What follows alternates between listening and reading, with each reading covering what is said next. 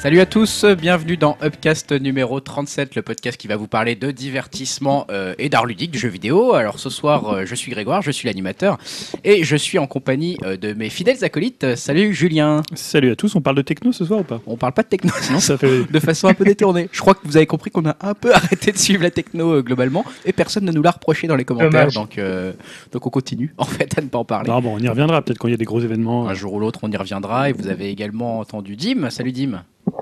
Salut tout le monde. Ça va Dim? Ouais, ouais, ça va très bien. Bon. J'espère que vous aussi. Bah ouais, ça va bien. Et en plus, ce soir, on a un invité surprise avec nous. Salut Stanislas Salut He's back He's back in the Enfin, il y en a peut-être plein qui me connaissent pas. hein. Ouais, alors pour ceux qui connaissent pas, c'est l'ancien animateur en fait, l'ancien host du podcast, Exactement. qui était pas présent depuis quoi 4-5 numéros à peu près? Bah, depuis la rentrée. hein. Voilà, j'ai dû un peu improviser le numéro de host en, en attendant. Et du coup, bah, c'est gentil de revenir avec nous. Donc ce je reviens ce soir, mais je hoste pas. Voilà, tu n'hostes pas, tu vas par contre nous donner ton avis sur tous les points Ah, qu'on je va vais vous critiquer aborder. beaucoup, je pense. Je pense que tu vas nous Déjà, vous critiquer. dites du mal de Queen, je suis pas très content. Et tu n'es Queen. pas le seul. Le Queen, on rappelle. hein. Queen ou quoi? Queen Bah oui. quoi. Non, mais c'est le côté alsacien, vous dites les oui ou les Non, Queen c'est Laura déjà. Queen Laura n'est pas le Non. Moi je dis Queen. hein. S'il te plaît. Désolé pour l'insulte. Non, parce que c'est c'est donc J. Bob FR hein, qui effectivement était revenu sur la haine de Julien qu'il a pour Queen et qui, qui ne tolérait pas ça. On est de ton côté, J. Bob FR. hein. Tu sais qu'on se désolidarise. C'est dur à dire, t'as- vous n'arrivez pas à le dire. Tant que t'arrives pas à le dire, tu Non, peux pas bah, te je- positionner pour Queen. On se met pas du côté. on n'est on est, on est pas avec Julien, quoi, sur le coup. Non, mais en plus, plus sérieusement, il y, a il y a un vrai débat dans la, la critique musicale autour de Queen. hein. C'est un groupe qui, euh, qui, qui divise, on va dire. Voilà. Toi, tu as choisi ton camp et J. Bob FR aussi. Voilà. Écoutez, vous en débattrez euh, sur upcast.fr. Euh, merci également pour vos commentaires du dernier podcast. Hein, Chaton Pute, toujours euh, présent sur les commentaires. Merci à lui. Merci Très à. Leul. Très drôle, effectivement. Merci à Leul pour euh, son conseil sur Valériane et Laureline. Que je- j'essaierai peut-être de suivre. Je me suis toujours pas décidé à, la- à acheter tout ça. Mais bon, je vous propose, si on n'a rien d'autre à ajouter sur le dernier numéro. Oui, on a toujours les, un peu les, les habituels, tu disais. Et puis il y a Pikachu, Pikachu aussi qui est souvent Il y là. a Pikachu, c'est vrai. Pikachu, X, Pikachu, euh, je crois qu'on dit. Je sais pas Pikachu. exactement comment, comment on dit son pseudo. Il y a chou comme des choux sais, les choux à la crème. Quoi, Ah, à la c'est fin. ça. Je crois que c'est ça. J'avais pas compris. Mais il est souvent là aussi. Il pique les choux en fait. C'est ça. Je sais pas. En tout cas, on va commencer. On va commencer, euh, bah, comme d'habitude, avec la partie divertissement.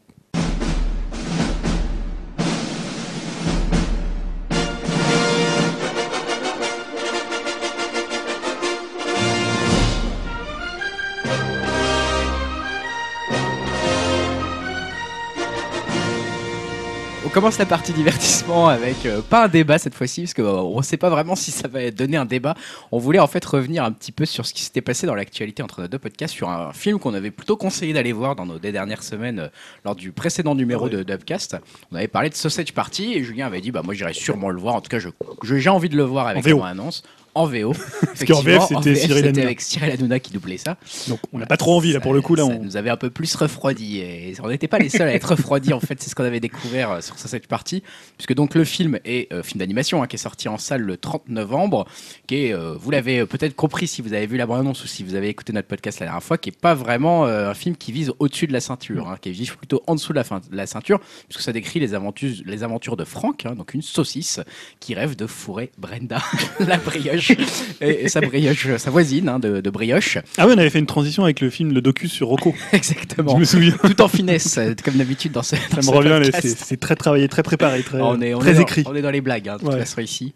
Et voilà, donc ce film réalisé par euh, Conrad Vernon et Greg Tiernan est basé sur un scénario euh, de Seth Rogen, hein, donc on connaît notamment pour les scripts de Super Grave, euh, pour euh, C'est la fin, l'interview qui tue, 40 ans toujours puceau, ce genre de, ce genre de film, Nos pires voisins aussi. Des bonnes comédies. Voilà, des bonnes grosses comédies, souvent assez graveleuses, hein, donc c'est Ouais. vrai qu'on n'est pas Écurie un peu, à- écurie à pâteau. Et euh, voilà, c'est ça l'écurie à, l'écurie à Pato. Et aussi euh, dans, le, dans le scénario, on a Evan Goldberg qui, qui signait, qui co-signait le scénario. hein. donc lui, c'est le scénariste de Daily Express, The Green Hornet euh, ou The Night Before. Et voilà, donc on a ce, film a eu un certain succès quand même aux États-Unis, ce qui a valu euh, bah, le fait qu'il soit, qu'il arrive jusque, jusque sur nos salles, jusque dans nos salles. Et, euh, là, malheureusement, euh, ça a créé quelques réactions un petit peu bah, animées. En tout cas, c'est la manif pour tous hein, déjà qui a pris le, premier la parole sur ce film. Euh, puisque bah, dès les premières heures de la sortie en, salle du film le mercredi 20 novembre, bah, bah, on a eu le droit à une sorte de déluge de, commentaires sur Twitter de la part de la Manif pour tous et de ses affiliés qui jugeaient bah, inadmissible qu'un film d'animation pornographique, je cite bien sûr, soit visible par des jeunes adolescents. Euh, sur le compte Twitter de la Manif pour tous, on pouvait lire, euh, par exemple, donc aujourd'hui sort hashtag Sausage Party, euh, film d'animation porno plus plus plus, interdit aux moins de 17 ans aux US et moins de 12 ans en France, SOS. Et ils également, dans tous les tweets qu'on pouvait voir un petit peu repris par la Manif pour tous, il y avait une euh, reprise, notamment ils essayaient d'alpaguer ou de, je sais pas comment on dit, de taguer sur euh, Twitter le CSA. Hein, ils faisaient euh, CSA, euh, donc le, Conseil supérieur de l'audiovisuel, hein, qui s'occupe de, tout ce qui règle la télévision. Malheureusement, pas du tout de donner les classifications des films au cinéma, hein, puisque c'est le CNC qui fait ça. Donc en tout cas, voilà, il y avait une forte mobilisation sur Twitter de la part de la Manif pour tous et de toute la twittosphère qui est liée à la Manif pour tous. Euh, tout ça, ça venait aussi, en fait, suite plus ou moins à la publication d'un article d'un certain Guillaume Anjou sur le site d'info qui s'appelle le site Info Chrétienne. Et le titre de cet article s'appelait Parents, protégez vos enfants de Sausage Party, le film qui initie la jeunesse au sexe en groupe et à la pornographie. Voilà, donc il a, il a Comment fait- donner envie aux enfants de ça donne envie. Effectivement, il a adressé une, il a fait euh, une petite lettre euh, ouverte au CNC, donc au Centre national de la cinéma- du cinéma. Pour, le coup, il s'est pas trompé. Et, euh, et voilà, il a, il a dit que c'était pas du tout visible euh, en famille, euh, puisque c'était une partouze géante. hein. je cite encore leurs propos. Euh, toujours une, une- un rebondissement dans la même journée finalement euh, de- du, qui a suivi bah, la sortie de Sausage Party au cinéma. C'est les associations familiales catholiques hein, qui se sont joints au combat de la manif pour tous. Et ils ont publié un communiqué. et Ils ont présenté euh, Sausage Party comme euh, un film qui donne l'apparence d'être destiné aux jeunes enfants, à l'image de Toy Story, mais avec un contenu non seulement grossier, mais surtout clairement pornographique, sous couvert de second degré et de politiquement incorrect. Voilà, bon. euh, ça vous rappelle peut-être quelque chose, hein, puisque c'est pas la première fois que les films euh, comme ça sont attaqués par des associations. hein. On avait notamment parlé euh, bah, de l'association bon, euh, Promouvoir. euh, C'était toi à l'époque, Julien, qui nous avait fait une news là-dessus. Ouais.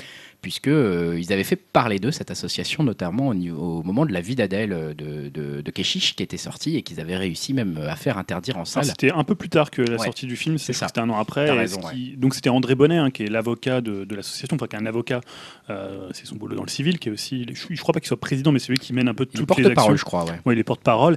Et disons que euh, son- Fondateur, excuse-moi. Fondateur, Fondateur de l'association. Promouvoir, quand même.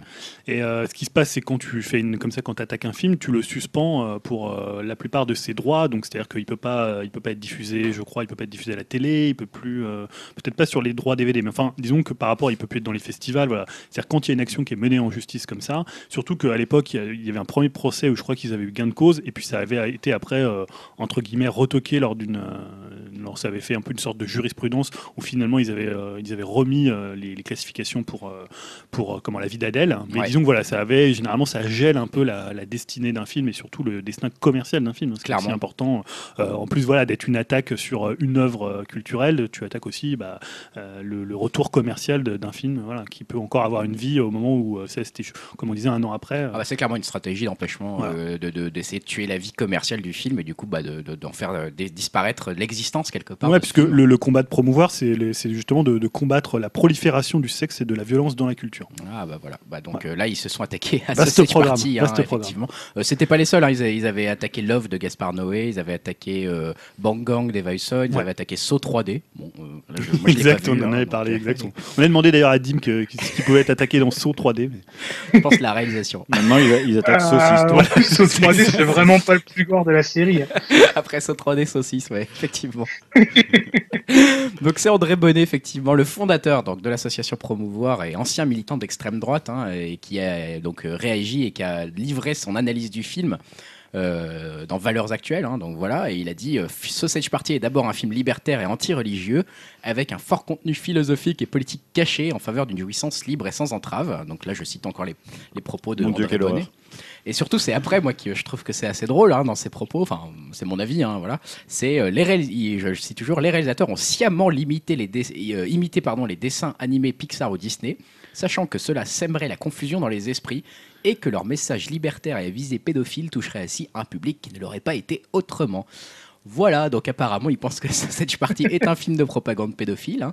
Donc on, ne sait pas trop pourquoi finalement, mais c'est pas grave. hein. Les, grandes confusions sont là. Il avait déjà de toute façon euh, fait euh, des remarques euh, assez similaires sur ce, genre de propos dans tous les films qu'il attaque à chaque fois. Il utilise un peu le même registre qui, invoque comme ça le discours anti-religieux euh, et, euh, et pédophile. Euh, il accuse également le film de mentir sur son contenu, hein, notamment en cachant son caractère vulgaire et son caractère sexuel. Alors, on a envie de lui dire quand même que la bande-annonce, enfin, moi j'avais envie de lui dire que je trouvais que la bande-annonce, justement, laissait pas trop bah, justement de, place au doute là-dessus.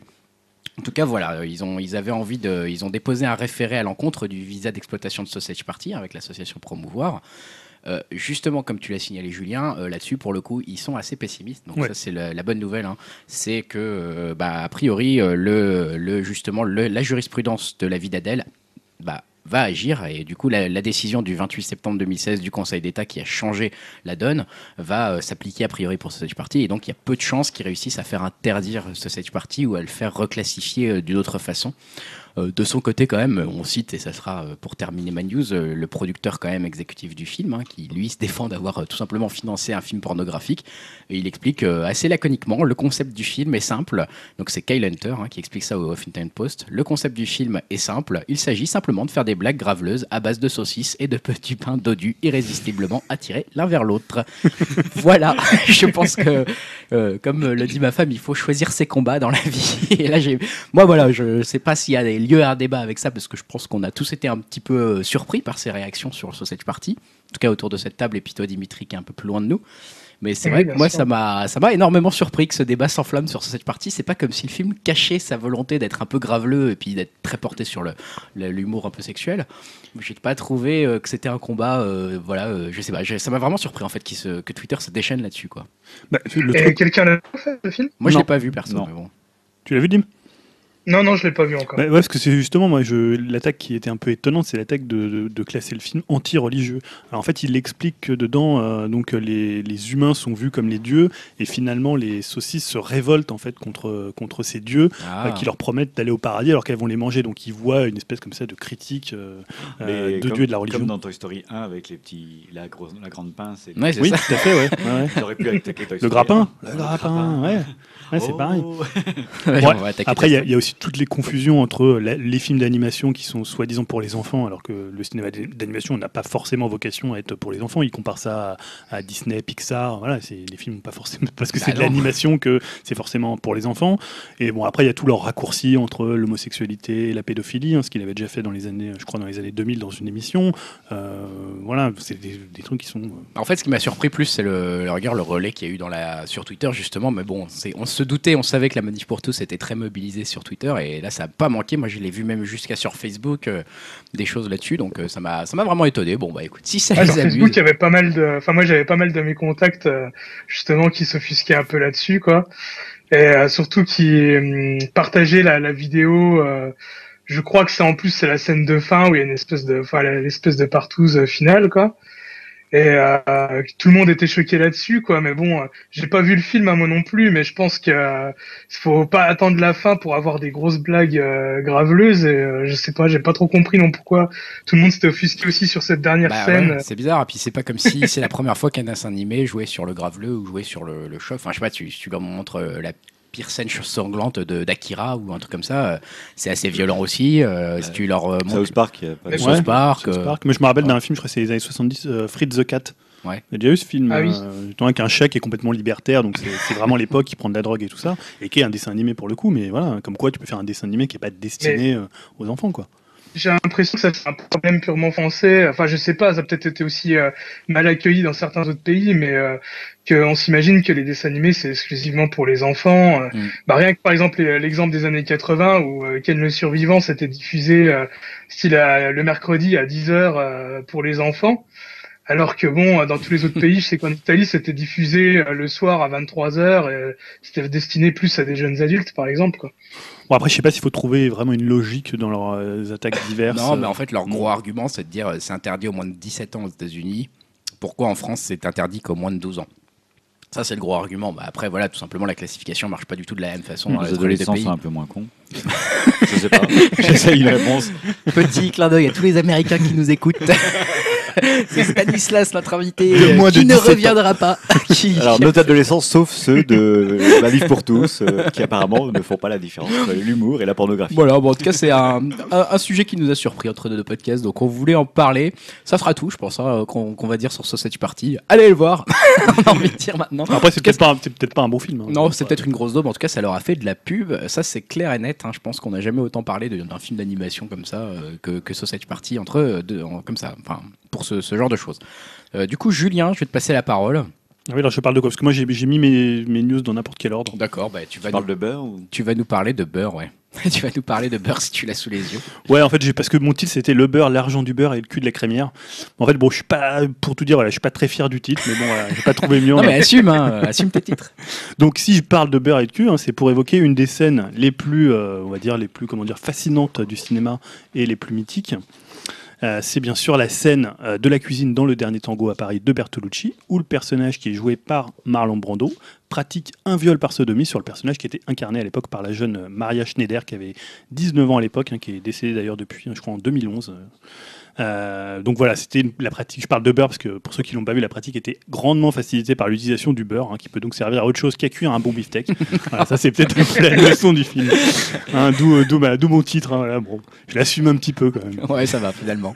Non mais voilà, pourquoi on reparle aujourd'hui de, de cette scène hein, C'est tout simplement parce que le Elle américain, donc le, le magazine Elle, et le, même le, peut-être le site internet, a ressorti une vidéo de 2013 dans laquelle en fait Bertolucci euh, admet avoir planifié avec Marlon Brando cette scène et l'usage du beurre à l'insu de la Il y explique La scène du beurre est une idée que j'ai eue avec Marlon le matin même, et il précise qu'il n'a pas prévenu Maria Schneider car il voulait qu'elle réagisse, je cite, comme une fille et pas comme une actrice. Ensuite, elle m'a haï toute sa vie. Euh, voilà, bon, après, euh, évidemment, hein, c'était un acte simulé. Euh, on restait dans du cinéma, il n'y a pas eu de, viol à proprement parler, je ne sais pas si on pourrait euh, s'exprimer comme ça. Euh, mais pour le coup, ça a vraiment traumatisé Maria Schneider jusqu'à sa mort en 2011. Et ça donne un autre éclairage sur cette scène, puisqu'en fait, les larmes de la comédienne dans le film étaient des larmes réelles et pas du tout des, larmes jouées. Elle a d'ailleurs avoué avoir été choquée par le jeu brutal de Marlon Brando quand elle s'en est expliquée. Elle disait J'ai eu l'impression d'être violée à la fois par Bertolucci et par Brando. Marlon ne s'est pas excusé après la scène. Heureusement, il n'y a eu qu'une seule scène. hein. Je pense que c'était plutôt qu'une seule prise, peut-être dans la, Ouais. dans, la, dans la traduction. Donc voilà, le- il y a eu quand même des réactions. Je voyais ça là aux États-Unis. Il y a eu Jessica Chastain qui a, qui a déclaré euh, Pour tous ceux qui adorent ce film, vous regardez une jeune femme de 19 ans enfin, en train de se faire violer par un vieil homme de 48 ans. Le réalisateur a planifié ce viol, cela me rend malade. Et on a Chris Evans, donc euh, toujours Captain America, qui est en ce moment, il est, il Ah, il parle beaucoup. balancé ouais, ouais, depuis ouais. Trump. Là, il, avait- Trump, il était déjà chaud. ouais. il était déjà chaud, il a dit c'est plus que répugnant, je ressens de la colère. Alors, on ne sait pas ce qu'il va faire de cette colère. hein. Euh, non, voilà, parce que moi la réaction que j'ai eue, est-ce que finalement euh, hein. l'idée de faire un film, puisque euh, là, alors on peut on peut remettre en question la pratique, mais est-ce que finalement euh, l'art peut passer au- au-dessus de tout ce que tu peux faire à quelqu'un? On parlait de Keshish juste avant, on l'évoquait, et qu'on sait que Keshish aussi c'est quelqu'un qui Ouais. bah, qui rudoie beaucoup ses comédiens. Alors, il est peut-être pas allé jusque là. Après, chacun mettra la limite où il a envie de la mettre. Mais est-ce que finalement, tu, pour réussir un bon film, tu peux tout faire? Bah, le problème, c'est qu'il faut être sûr de faire un bon film. en fait, parce que si tu fais une bouse après, ça devient compliqué de justifier ça. En fait, enfin, tu vois ce que je veux dire? Moi, je sais que la limite, euh, j'ai pas une frontière très claire à dire, euh, bah ça j'accepte, ça j'accepte pas. euh, C'est en fonction des contextes, etc. Mais c'est vrai que euh, cette news, je l'ai vue passer, bien sûr, et je l'ai trouvée, euh, ouais, ça m'a un peu choqué. J'avoue Ouais. quand même. Je me suis dit, c'est aller loin pour pour l'art, quoi. C'est aller loin. Je sais que toi, t'es plutôt partisan de, on peut aller, on peut tout faire pour avoir une œuvre d'art réussie. Non, mais en- les, en les jeu- snuff movies, c'est super. en, en général, c'est ce qu'il avait dit dans d'autres podcasts, donc je sais pas si pour celui-là, euh, tu continues ou pas à dire ça. Je sais pas si cet exemple-là t'avait choqué ou pas, mais Bah, euh, Disons que oui. Enfin, après, tu peux. euh, on, on parlait de Maria Schneider. Apparemment, ça l'a vraiment complètement traumatisé. Ouais. Mais est-ce que c'est uniquement cette scène-là ou l'impact de cette scène-là euh, sur euh, le parce que c'était un film qui était interdit au moins de 18 ans qui a fait quand même un grand scandale donc après elle, est- elle apparemment elle est tombée dans la drogue elle a fait une dépression mais est-ce que c'est juste lié à cette scène-là? Mm. Euh, tu vois après peut-être que c'est mal amené après peut-être que lui il voulait obtenir un truc hyper réaliste et euh, Mm. voilà après non ça peut être réussi avec un travail de comédien voilà avec tu vois je dis pas Mm. qu'il faut absolument faire ça non, je- mais ça, po- ça pose question sur Ouais. le rapport qu'il peut y avoir à l'art et le rapport à, à l'art absolu en fait. Bah, c'est une question difficile. hein. Je sais pas si t'as Dim ou Stan, vous avez des avis là-dessus, mais euh, Stan fait une c'est tête. vrai que cette news, elle est, cette news, elle est surprenante en fait. hein. On était, on était Ouais, prêt à faire beaucoup de choses. hein. Parce que J'en avais pas du tout entendu parler. Moi, je connaissais par exemple euh, le- le- l'exorciste de William Friedkin où limite il frappait les acteurs pour euh, qu'ils aient plus une, on va dire une, euh, une, un sentiment de douleur pendant les scènes et tout, mais bon, euh, ouais, ouais, non, c'est vrai que c'est quand même un peu tendu, quoi. Il y a pas mal de films où on sait comme ça que par exemple les acteurs étaient volontairement euh, en sous-nutrition de la part de l'équipe, Ouais. etc. Enfin, il y a, régul- voilà, où on les enfermait dans des endroits euh, pour pas qu'ils soient trop exposés à la lumière, par exemple, ce genre de choses, pour qu'ils soient euh, plus impactés quand ils faisaient des scènes en extérieur. Enfin, il y a- y, beaucoup de- de- d'exemples dans le cinéma comme ça où il y a Après- eu des manipulations Ouais. des acteurs plus ou moins conscientes. Euh, parce que les acteurs n'étaient pas, toujours au courant de ce qui se passait. Parce qu'après, tu as, la limite entre ce qui se passe devant la caméra et ce qu'il y a derrière la caméra. Dernièrement, on a vu, alors on n'avait pas parlé, mais tout ce qui est sorti autour de Hitchcock. Ouais. Euh, voilà, qui, on parle même de viol. euh, voilà, on va, ça va beaucoup plus loin que euh, là, pour le coup, c'est dans le cadre d'un film. On sait que des réalisateurs comme Kubrick étaient des réalisateurs aussi qui, qui étaient assez virulents. Moi, dans un autre exemple, alors je sais plus, je crois que c'est un enregistrement d'un album du Velvet Underground ou peut-être que c'est Phil Spector qui racontait. En fait, dedans, il y avait un moment, il y avait un- dans un disque, il y avait des pleurs d'enfants. Ouais. Et en fait, pour obtenir ça, ils avaient fait croire aux enfants que leurs parents s'étaient tués en avion.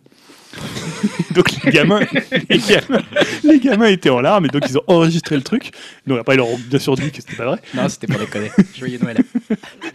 Mais tu vois, c'est à un moment donné, est-ce que tu peux tout faire, euh, tu peux tout faire pour obtenir quelque chose qui soit, ce que tu recherches, euh, une forme de vérité, une forme de quelque chose d'artistique, quelque chose qui aille plus loin que euh, voilà, il y a plein d'exemples dans l'art de, de, de- de choses comme ça où ça va beaucoup trop loin. Après, comme on dit, ça dépend où tu places ton curseur. hein, c'est toujours C'est vrai que j'ai envie de dire, on a des écoles de, d'acteurs pour ça.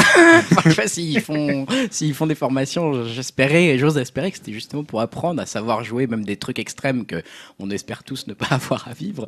Mais voilà, enfin, c'est, c'est hallucinant. Enfin, moi, voilà, cette news, elle m'a vraiment euh, surpris et dérangé quelque part. Donc, euh, mais elle est intéressante. Hein. C'est vrai Voilà, est je, ne- intéressante. je ne prends pas parti non plus pour Bertolucci, mais je suis pour, disons que je suis toujours pour le réalisateur par rapport à l'acteur, pour le créateur par rapport à, à celui qui exécute euh, la création. Voilà, c'est plus un- une position comme ça, donc. euh, Dim, je vais te passer la parole euh, suite à cette news transition un peu compliquée, je t'avoue. Euh, on va parler, je sais pas de quoi tu veux parler en première, je te propose de continuer un petit peu peut-être dans le cinéma, euh, avec un de tes points qu'on attend tous finalement entre chacun de nos podcasts, le grand cinéma, c'est-à-dire le point Star Wars finalement, Ok. Euh, si ça te Et va. à noter, ouais, ouais, ça me va. Et à noter que c'est la première news où on parle pas d'aliments hein, ni de pratiques sexuelles un peu douteuses. On espère que c'est la dernière, hein, je te le cache pas. Donc, alors, le point Star Wars, euh, donc pas mal d'a- d'actu ces derniers temps, euh, vu que la sortie de Rogue One approche à grands pas. Donc, euh, tout d'abord, je voulais revenir sur le film de Josh Trank, Boba Fett. Donc, on a eu vraiment la confirmation qui nous vient d'Entertain- d'Entertainment Weekly que Josh Trank, le réalisateur de Fantastic et Chronicles, travaillait bien, bien, travaillait bien sur un spin-off Boba Fett et celui-ci euh, était déjà pas mal avancé. Il devait même présenter une petite vidéo euh, teaser à la Star Wars Célébration l'année dernière euh, en mai 2015. Euh, bon bah après le reste de l'histoire, on la connaît, il s'est fait remercier et ensuite il y a eu toute l'histoire autour des 4 fantastiques. C'est dommage, mais peut-être que certaines de ces idées seront gardées et seront utilisées pour un futur film après Rogue One et Han Solo. Et en parlant d'Han Solo, euh, voilà, je voulais pas forcément faire une news, on en avait discuté avec Julien, hein, mais bon, maintenant tout le monde le sait, Emilia Clarke rejoint le casting euh, du film sur le sur le contrebandier euh, aux côtés de Alden Ehrenreich, qui jouera donc Han Solo et euh, Donald Glover, euh, qui jouera Lando Calrissian.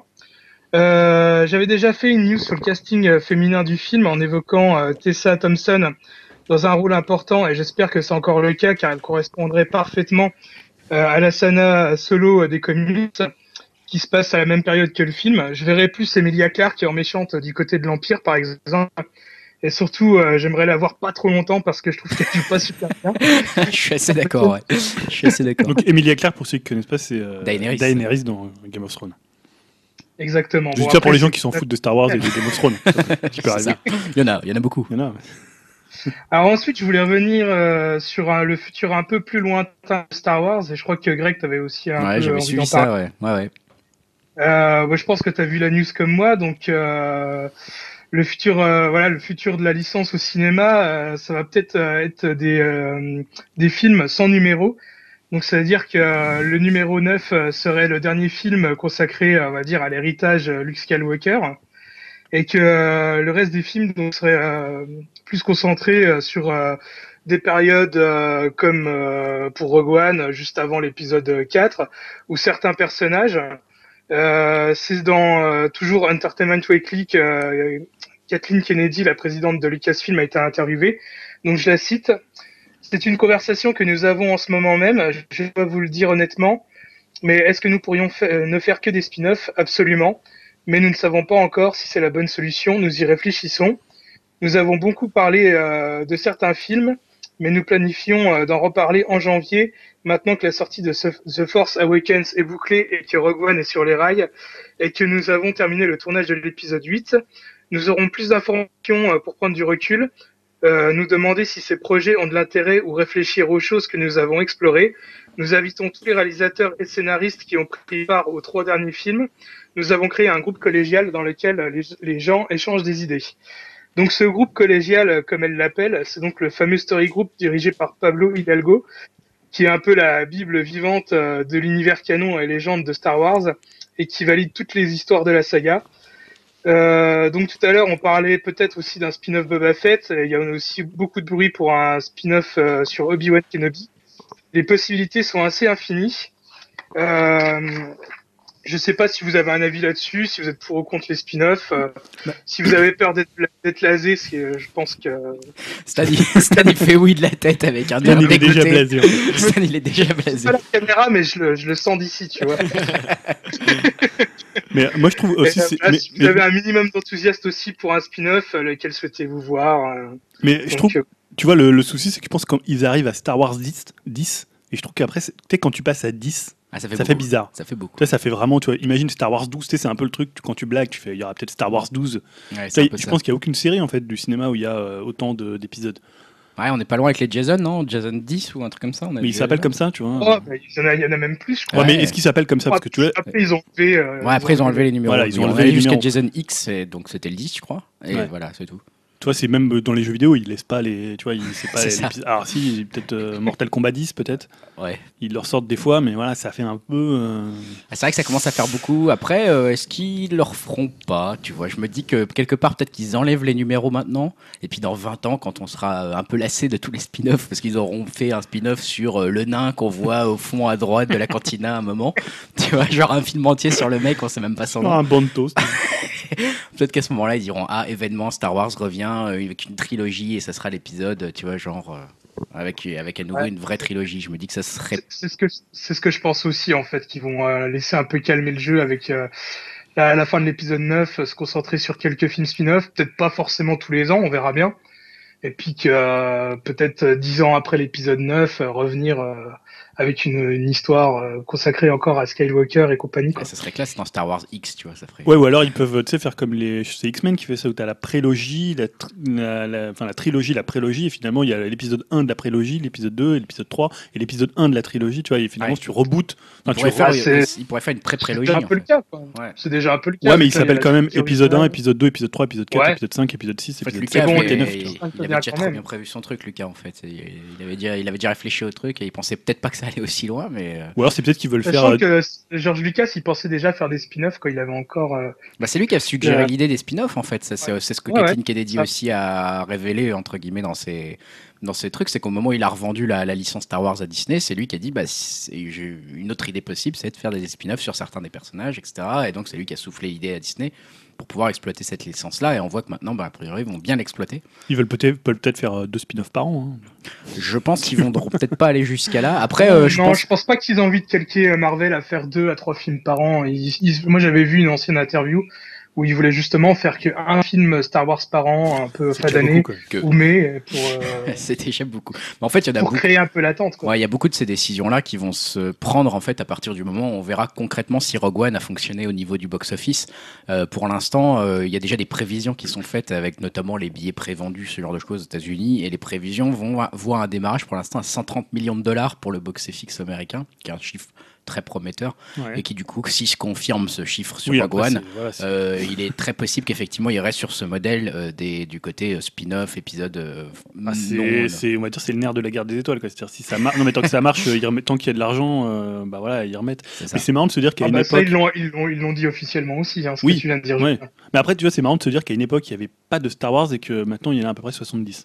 Ouais. Non, mais c'est vrai que maintenant, t'es es là assez vite, alors que moi, je me rappelle quand j'étais plus jeune, euh, tu vois, j'aurais rêvé qu'il y ait un nouveau Star Wars. Bah, c'est ce que disait, je sais pas si vous avez écouté euh, le dernier euh, podcast de Daniel André, euh, Andreev, là, comment il s'appelle euh, Super Ciné Battle, ouais. où il chronique justement euh, Star, Star Wars, l'épisode spécial Christmas avec les Ah, Ewoks, où en fait il disait bah, justement à l'époque t'étais obligé de le voir parce que t'avais pas eu de Star Wars depuis des années. Quoi. Alors, moi, j'ai jamais vu ce truc-là. Et du coup, quand tu, quand tu tombais sur le truc, Ouais. l'épisode des Ewoks de, spécial de Noël, tu, tu le regardais parce que tu disais, ah, c'est un Star Wars! C'était un vrai événement. Maintenant, c'est vrai que déjà, là, moi, euh, pourtant, j'aime beaucoup Star Wars. Je me dis, euh, bon, bah, on en a déjà eu un l'année dernière, on en retape un cette année, on en aura un autre l'année prochaine. Bon, Moi, pas personnellement, trop, ça, ça me dérange pas. Enfin, c'est comme une série où Ah bon? tous les- non mais non mais où tous les ans on a on a notre euh, notre saison euh, on va dire à la télé et personne gueule euh, ouais encore un Game of Thrones cette année enfin voilà. C'est vrai. ça- C'est vrai. Il y en a qui vois un gueulent, peu comme mais- ça et, et ça ça fait pas non plus de barrage à d'autres films de qualité qui peuvent sortir quoi Donc bon Ouais, vaste débat sur le. Bon, ça sort le 14 décembre, hein, Rogue One, on en reparlera Voilà. peut-être. Euh, bah justement j'ai encore une news sur Rogue One Eh bah, vas-y, continue. Et donc euh, voilà, qui sort dans une semaine et demie. Et euh, donc il y a beaucoup de rumeurs qui parlent de suite à ce film, pas encore sorti, mais Kathleen Kennedy, euh, toujours elle, fait taire ces rumeurs. Il n'y aura pas de suite à ce film. Et euh, moi j'ai envie de dire c'est tant mieux parce que euh, voilà, si les gens euh, veulent une suite à ce film, bah regardez Un Nouvel Espoir. J'ai envie de dire, l'univers de Star Wars est tellement vaste et riche, avec beaucoup de persos et d'époques différentes exploitées. Euh, j'ai pas envie d'avoir trois films Rogue One, euh, six euh, sur Han Solo et quatre sur Boba Fett. Euh, bon, même si on parle pour le film solo comme le premier d'une trilogie, ce qui me fait vraiment très peur. Ouais. Que bon, bah, surveiller quoi. Ouais, voilà, j'ai fait le point Star Wars. C'était le point. Ça a je passionné Stan. Je vais vite en reparler euh, au prochain podcast, hein, vu que j'aurai vu Rogue One. Ouais, bon, il y a beaucoup de, beaucoup de Star Wars effectivement en ce moment dans l'actu. Euh, je vais reprendre la parole euh, sur une autre news cette fois-ci euh, qu'on a eu entre deux podcasts, c'est Netflix. Euh, Netflix qui a sorti une de ses fonctionnalités qu'on attendait, euh, qu'on attendait tous, en tout cas que j'attendais. C'est euh, le, bah, le téléchargement hors ligne en fait, hein, qu'on peut maintenant faire sur Android et iOS. Donc tout simplement un petit contenu téléchargeable, alors qui n'est pas euh, appliqué sur l'ensemble du catalogue Netflix pour l'instant, mais il y a déjà quand même pas mal de titres qui peuvent le, permettre, notamment les titres produits par Netflix. Et voilà, à partir du moment où maintenant vous êtes en voyage en train, vous êtes en avion, euh, vous n'avez pas de connexion, c'est plus aussi grave qu'avant, puisque vous pouvez avoir téléchargé votre film ou votre épisode de série préféré avant euh, de, partir. Donc très bonne nouvelle de la part de Netflix. hein, de, son côté, bah, c'est pas le seul à Netflix à faire ça, puisque Amazon offrait déjà le téléchargement sur certains films et séries sur la tablette Fire et sur son smartphone Fire. Euh, et également, on peut parler de YouTube, Dailymotion ou même Canal Play, hein, qui proposait déjà à, leurs utilisateurs de regarder du contenu hors ligne sur leurs applications. On peut même parler de YouTube qui est même allé encore plus loin puisqu'il y a une application qui s'appelle YouTube Go qui est pensée plus spécifiquement pour les pays comme l'Inde et qui permet aux utilisateurs non seulement de télécharger les vidéos YouTube pour les lectures en ligne mais également de les transférer vers d'autres smartphones euh, via des connexions Bluetooth.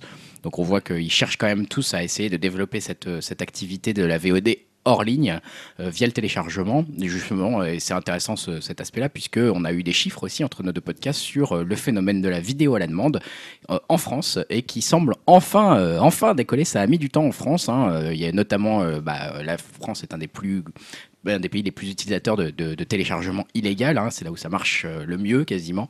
Donc ça a beaucoup entravé la concurrence pendant des années. Aujourd'hui, on sait entre nos deux podcasts, vous avez sans doute entendu parler euh, de la fermeture de zones téléchargement. Enfin voilà, il y a beaucoup d'activités du côté des téléchargements euh, illégaux qui, sont en train d'essayer de, se faire contrôler par la fameuse Adopi. En tout cas, euh, la vidéo à la demande semble décoller en France. hein. C'est une étude du Centre national du cinéma et de l'image animée, donc le fameux CNC, qui a publié ça le mardi 29 novembre. Et donc le marché a augmenté de 21,5% hein, sur les 9 premiers mois de 2016 par rapport à la même époque en 2015 pour atteindre euh, bah, euh, 230,5 millions d'euros en France. Donc voilà, une étude qui intervient au moment où justement on sait qu'il y a une réflexion sur le délai d'exploitation des films en VOD, hein, puisque aujourd'hui c'est 4 films après la sortie en salle, et on sait que c'est un des chantiers examinés en 2017 euh, à la demande de Canal+, qui 4 va mois, être- tu peux dire ça. quatre Oui, mois. qu'est-ce que j'ai dit 4 Quatre films. films. ah, j'ai dit 4 films, c'était 4 mois, effectivement. Euh, ça va être revu, hein, ça en 2017, a priori, ça Ouais. devrait être euh, réduit. Hein, c'est de, c'est, donc c'est Canal qui avait fait ça. Euh, donc voilà, alors euh, l'auteur du rapport, c'est donc Benoît Danard qui commente en disant qui on assiste à un développement de la vente et des abonnements au détriment de la location. hein, euh, voilà, et c'est un marché français qui se caractérise par l'importance récente de l'américain Netflix, qui s'en sort très très bien, même si les opérateurs nationaux s'en sortent bien également. Il y a près de 25 000 programmes qui sont proposés chaque mois. hein. La plus importante partie, 45,8%, por- provient de films pornographiques. Voilà, nos premiers fournisseurs de la VOD, les films porno. 45,8%, hein, on va avoir une association sur le dos dans pas longtemps. La boucle est bouclée. 35,3%, euh, 35,3%, c'est les longs métrages et 19% des programmes audiovisuels type série. Donc euh, c'est pas que des films d'auteur hein, finalement sur la VOD.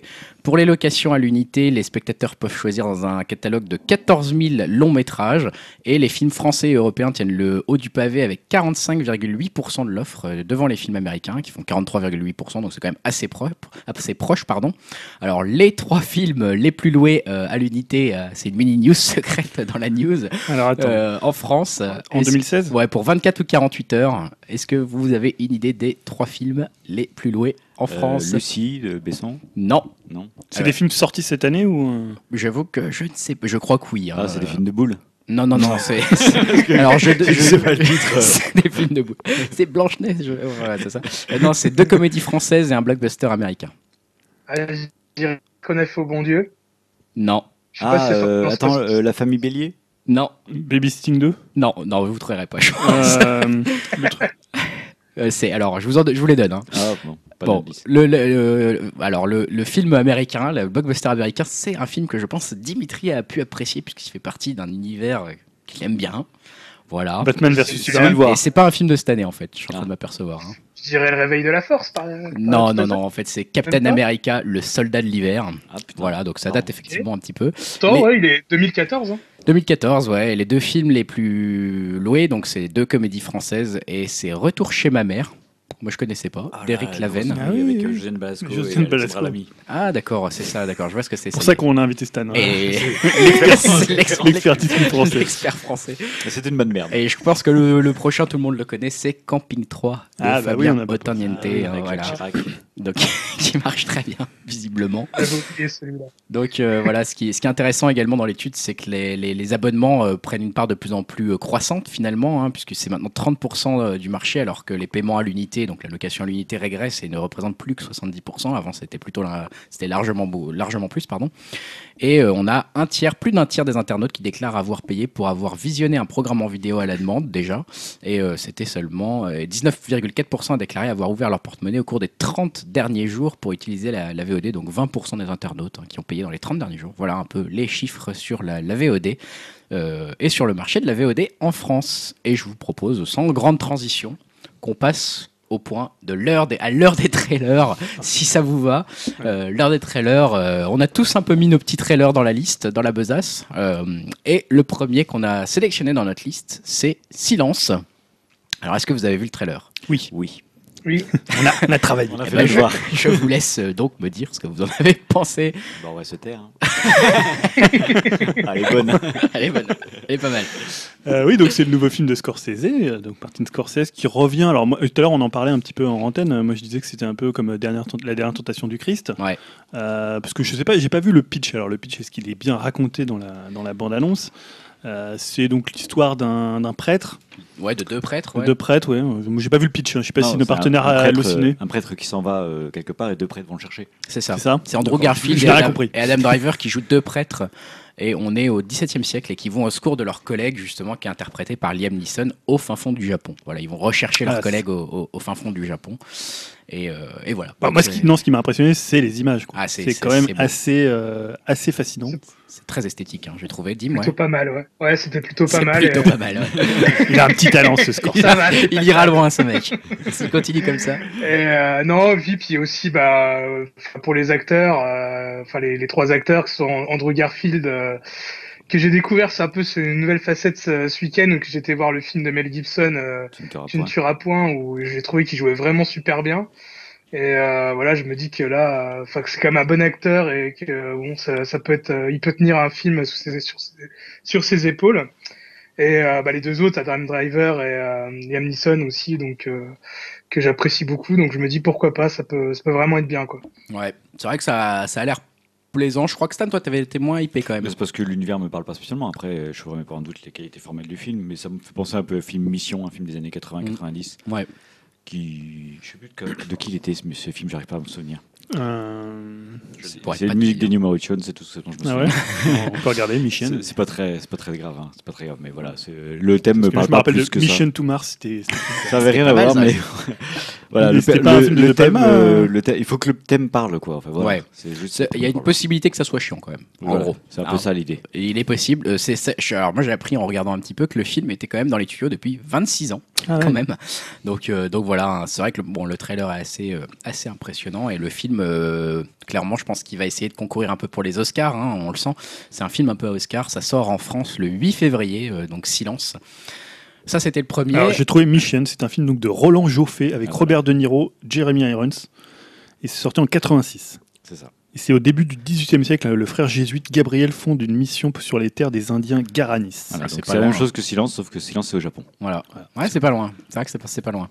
Euh, dans nos trailers aussi, donc on a eu euh, le trailer de Silence euh, de la part de, de- de Scorsese Martin, et je vous ai mis du coup le trailer de Almost Paris, hein, Oh là là. réalisé par euh, sa fille, euh, voilà, tout simplement. Alors, on vous avait entendu, déjà, je crois, le premier euh, avis, puisque donc c'est, alors je précise, c'est Domenica Cameron Scorsese, hein, donc la Mm. fille de Martin Scorsese, qui, Ah, euh, qui sort cette, euh, cette bande-annonce de Almost Paris. Et comment dire? Il est temps d'arrêter. Almost Paris, c'est Almost Movie, mais presque pas. Quoi. C'est euh, catastrophique. Ouais, je, voilà, je sais pas, Dim, Stan, ce que vous en avez pensé, si vous l'avez vu. Tu l'as pas vu, Stan? Si, si, si, ça donne absolument pas envie. C'est catastrophique. Ça a l'air d'une sorte de C'est un téléfilm. film de bobo. Non, mais c'est un film de bobo. Je sais pas ce que c'est. C'est Ouais, ça, un peu feel good, feel good euh, movie, euh, rempli de, ple- de plein de bons sentiments. Enfin, bon, bref, ça n'a Ouais. pas l'air génial, quoi. Pas grand chose à dire sur ce film, Bah, si c'est c'est c'est que- clair quand tu passes de l'un à l'autre, euh, où Ah, on parlait de- du côté très Ah, là, formel de, de silence, et là tu vois un truc complètement plan-plan entre Ça a l'air Plus belle la vie DVD, et- quoi. Enfin, ouais, c'est Il y ça. a- en fait, au début, tu te dis qu'il y a un petit côté euh, Garden State. Oui, Ouais, peut-être, ouais. côté- Voilà, ouais, mais après, des- je trouve que ça dérape dans quelque chose euh, d'un peu trop cugnognan, bobo. euh, Ouais, disons Voilà. que c'est vrai que on- si on parle formel, ça, ça ressemble beaucoup à un, tu sais, les petits films indés qui, Indépendant, voilà, américain, qui voilà. Pas forcément feel good movie, mais le truc qui est un peu euh, Ouais. à, à petite échelle, hein, comme ça, un peu, euh, un peu petit sentiment, euh, Mm. comme, comme on en voit beaucoup. Un peu Mimimati, un peu. ça me fait penser à des, des Ah, tu de petit, Mimimati. alors Ouais, c'est venu, c'est venu à l'esprit. je sais pas pourquoi. c'est comme ça les rapprochements. Bon, Almost Paris, on en parlera peut-être pas plus longtemps que ça. Je pense que ça Non. vaut pas beaucoup plus le coup. On a mis par contre d'autres bons trailers hein, quand même dans la liste. Ouh là là. Et là, c'est c'est Dim, je crois, qui a sélectionné celui-ci. Je crois pas me tromper. Avec Mad Shelia. Dim, si tu veux nous en parler. Euh, est-ce que c'est- alors déjà, est-ce que vous avez vu ce trailer? Alors Oui, moi, j'ai été le voir et c'est mon préféré de la Est-ce semaine. est-ce- est-ce que ça vous avait fait- penser à un certain film?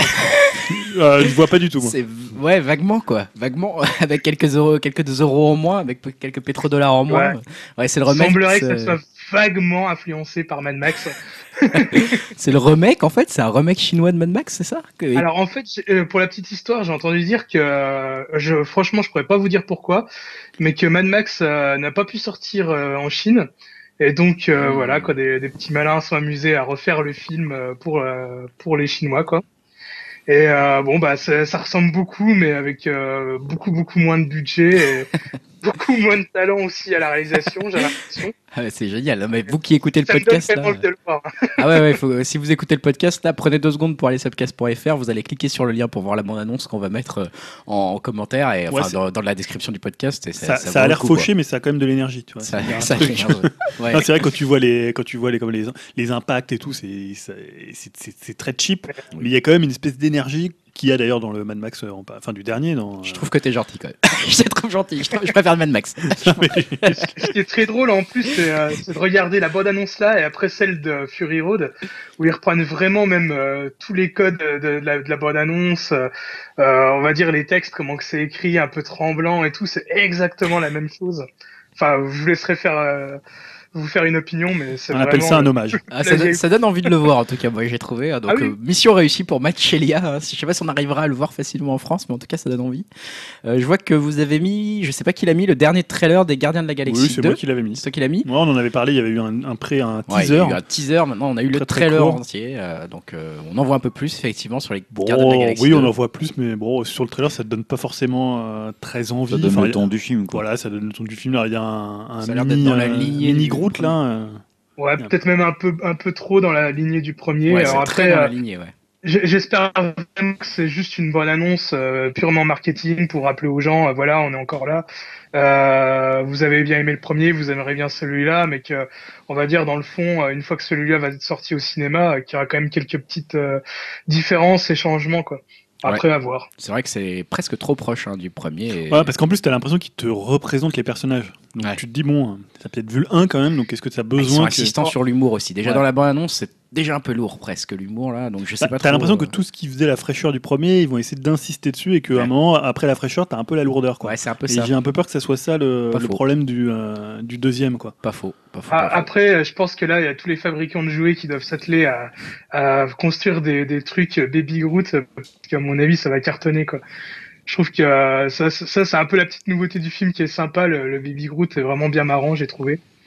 Ouais, c'est plutôt réussi. Bon, on verra, on verra au cinéma. Dernier film euh, qu'on a voulu mettre, c'est une bande-annonce qui est sortie aujourd'hui, hein, donc c'est tout frais, hein, sachant que bah là on est le 5 décembre. C'est The Mummy. Donc euh, la bande-annonce d'un film euh, magnifique. hein, bah, Xavier Dolan, c'est ça Ah, j'avais fait la blague, dis donc, Ah, t'es rapide.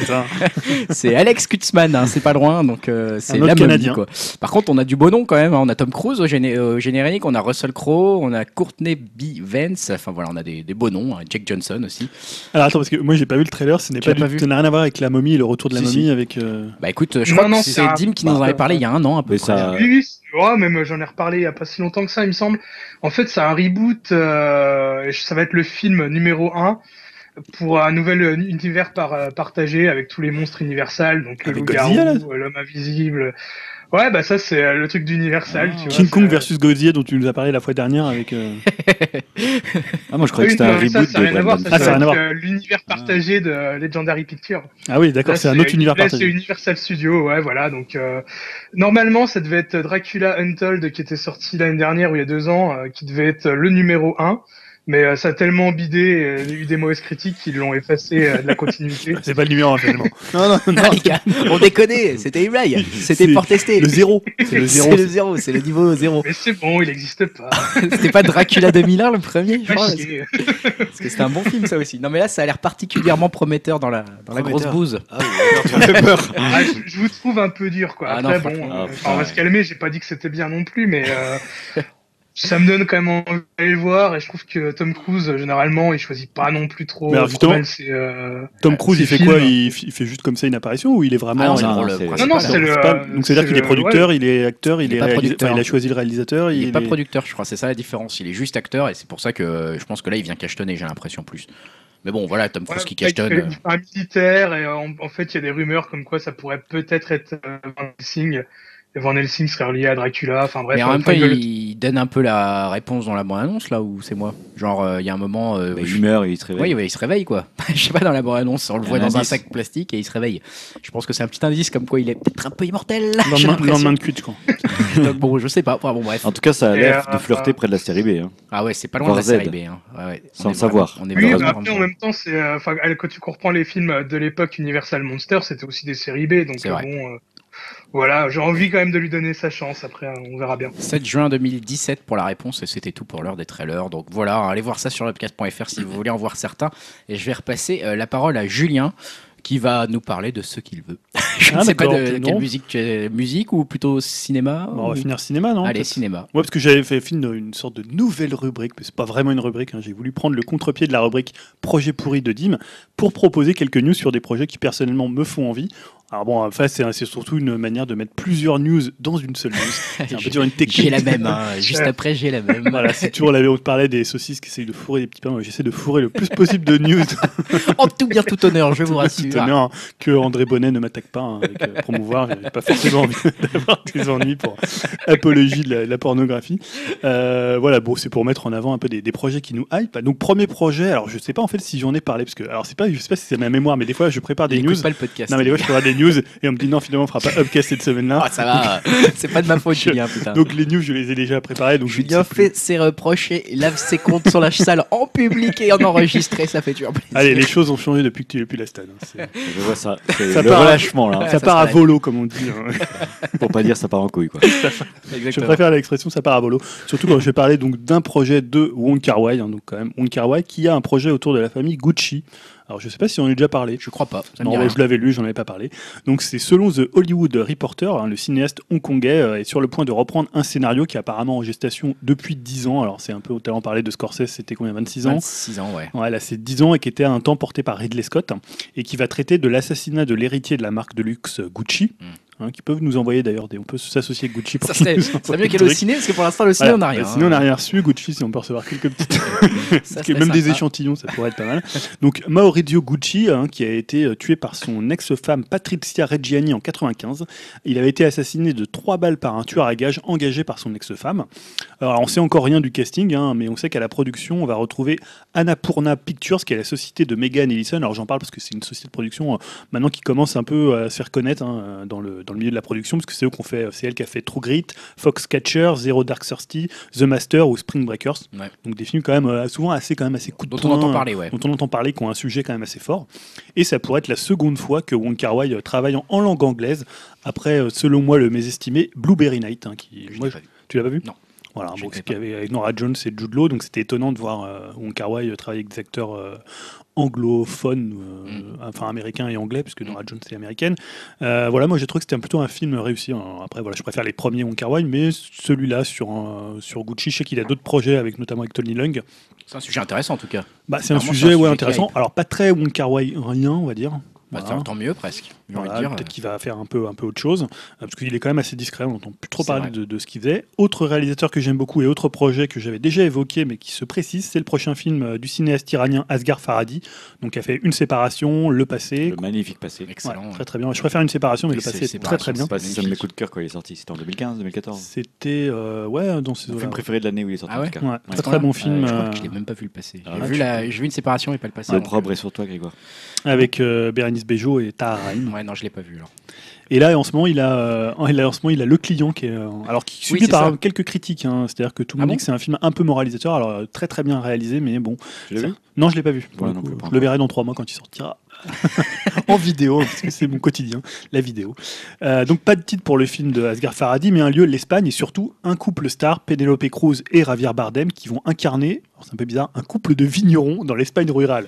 Bon, moi je ne vois pas trop Penelope Cruz et Javier Bardem en vignerons dans l'Espagne rurale, mais bon, voilà, pourquoi pas. hein. Oh, Javier Bardem, je le vois bien en vigneron dans l'Espagne rurale. moi. Et toi, Stan, tu vois bien Javier Bardem en vigneron dans l'Espagne Est-ce qu'on est rurale obligé d'avoir un avis sur cette question? Oui. Non, mais disons, que, comme tu parlais du passé, il avait déjà réussi à transposer bah, son cinéma, euh, qui était quand même. une- Enfin, une séparation, c'est typiquement un film euh, voilà, iranien avec les problématiques de la société iranienne. Euh, dans un client, ça a l'air d'être le cas aussi. Et je trouve que ça fonctionnait bien dans le passé. Euh, parce que voilà, c'est un cinéaste qui a, souvent euh, une façon de faire. Euh, très très précise, un- une espèce de système Faraday, et tu pourrais te dire ça marche pas avec d'autres euh, d'autres acteurs. Tu vois, on parlait de Wong Kar Wai aussi, c'est aussi peut-être des réalisateurs qui marchent bien dans un certain type de cinéma avec certains types d'acteurs, et ça marche moins bien quand ils vont à Hollywood. Enfin, on avait vu des tas de par exemple de Hongkongais à l'époque qui sont venus à Hollywood. Ouais. Bon, faut voir ce qu'ils ont fait, des Ringo Lam, des voilà. Ouais, Bon, il y a- voilà, il y a eu des catastrophes. hein. il y a eu des catastrophes, mais souvent il y avait Van Damme dedans, donc ça justifie un peu, un peu la catastrophe. Quand tu Bah, prends c'est lui Mais c'est lui qui les faisait venir en même temps. Oui, c'est ouais. lui qui les peut venir. Moins, lui, voilà, euh, Ouais, il aurait que c'était peut-être lui qui mieux les. pas fallu les faire venir. Ce. Respect, Jean-Claude. Il tentait des choses. Moi, je dis respect Jean-Claude aussi. Ouais, bon. Euh, dernier projet, d'ailleurs, vous remarquerez peut-être que j'ai classé ces projets dans l'ordre de mes attentes. hein, parce que voilà, Là, c'est le plus attendu Non, le moins. D'accord. Un film sur l'ex-vice-président américain Dick Cheney, euh, qui sera porté par Brad Pitt et par Adam McKee. Alors déjà, moi, un film qui- sur un type qui s'appelle Dick, c'est toujours marrant, tu vois, c'est comme si, je sais pas, Promouvoir n'est pas loin. voilà, pour voir les pas loin. On doit placer un truc relatif au cul dans chaque news. Donc là, c'est- ça va pas être ça. c'est maintenant. Et j'imagine, tu vois, un mec qui s'appelle, je sais pas, Bit Hollande ou Bit Sarkozy. Moi, je trouve que ça serait quand même assez drôle. Ou par exemple, un film sur Kiki de Montparnasse. Voilà, ça serait encore un peu, un plus drôle. Je sais pas Bien si on a déjà vu un. Bon, alors tout ça pour dire de façon plus sérieuse que Dick Cheney, ça ressemble à un sujet en or pour le cinéaste de The Big Short, Ouais. donc Adam McKay, qui était Ouais. un film euh, plutôt, plutôt réussi. Ouais, ça va aller. Euh, donc pour le Dick Cheney, c'est un républicain qui était le vice-président lors des deux mandats de George W. Bush. Donc c'est l'Amérique du 11 septembre, l'Afghanistan, l'Irak, les armes de destruction massive. Donc quand même euh, deux mandats de, Une de bonne George époque. W. Bush, une bonne époque. Pas d'époque qu'on a bien aimé. Et d'ailleurs, McKay a d'ailleurs déclaré à son propos Je l'ai toujours trouvé fascinant, je voulais comprendre ce qui le motive, quelles sont ses valeurs, et au fur et à mesure de mes recherches, j'ai compris à quel point sa pensée et son action avaient modelé l'Amérique contemporaine et agi sur sa place dans le monde. Je me suis également rendu compte combien ses méthodes pour acquérir le pouvoir étaient choquantes.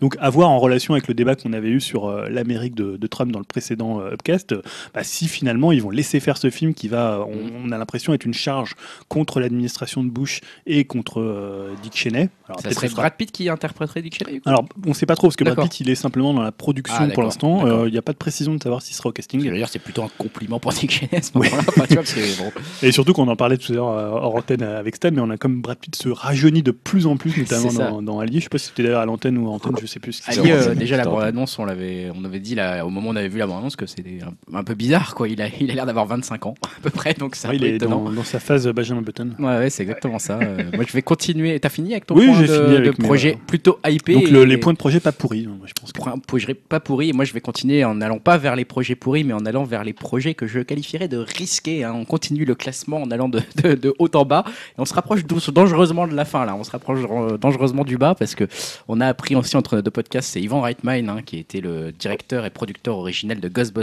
en 84 et qui avait également euh, bah, participé à la, au nouveau reboot qu'on a vu euh, dernièrement avec l'équipe féminine.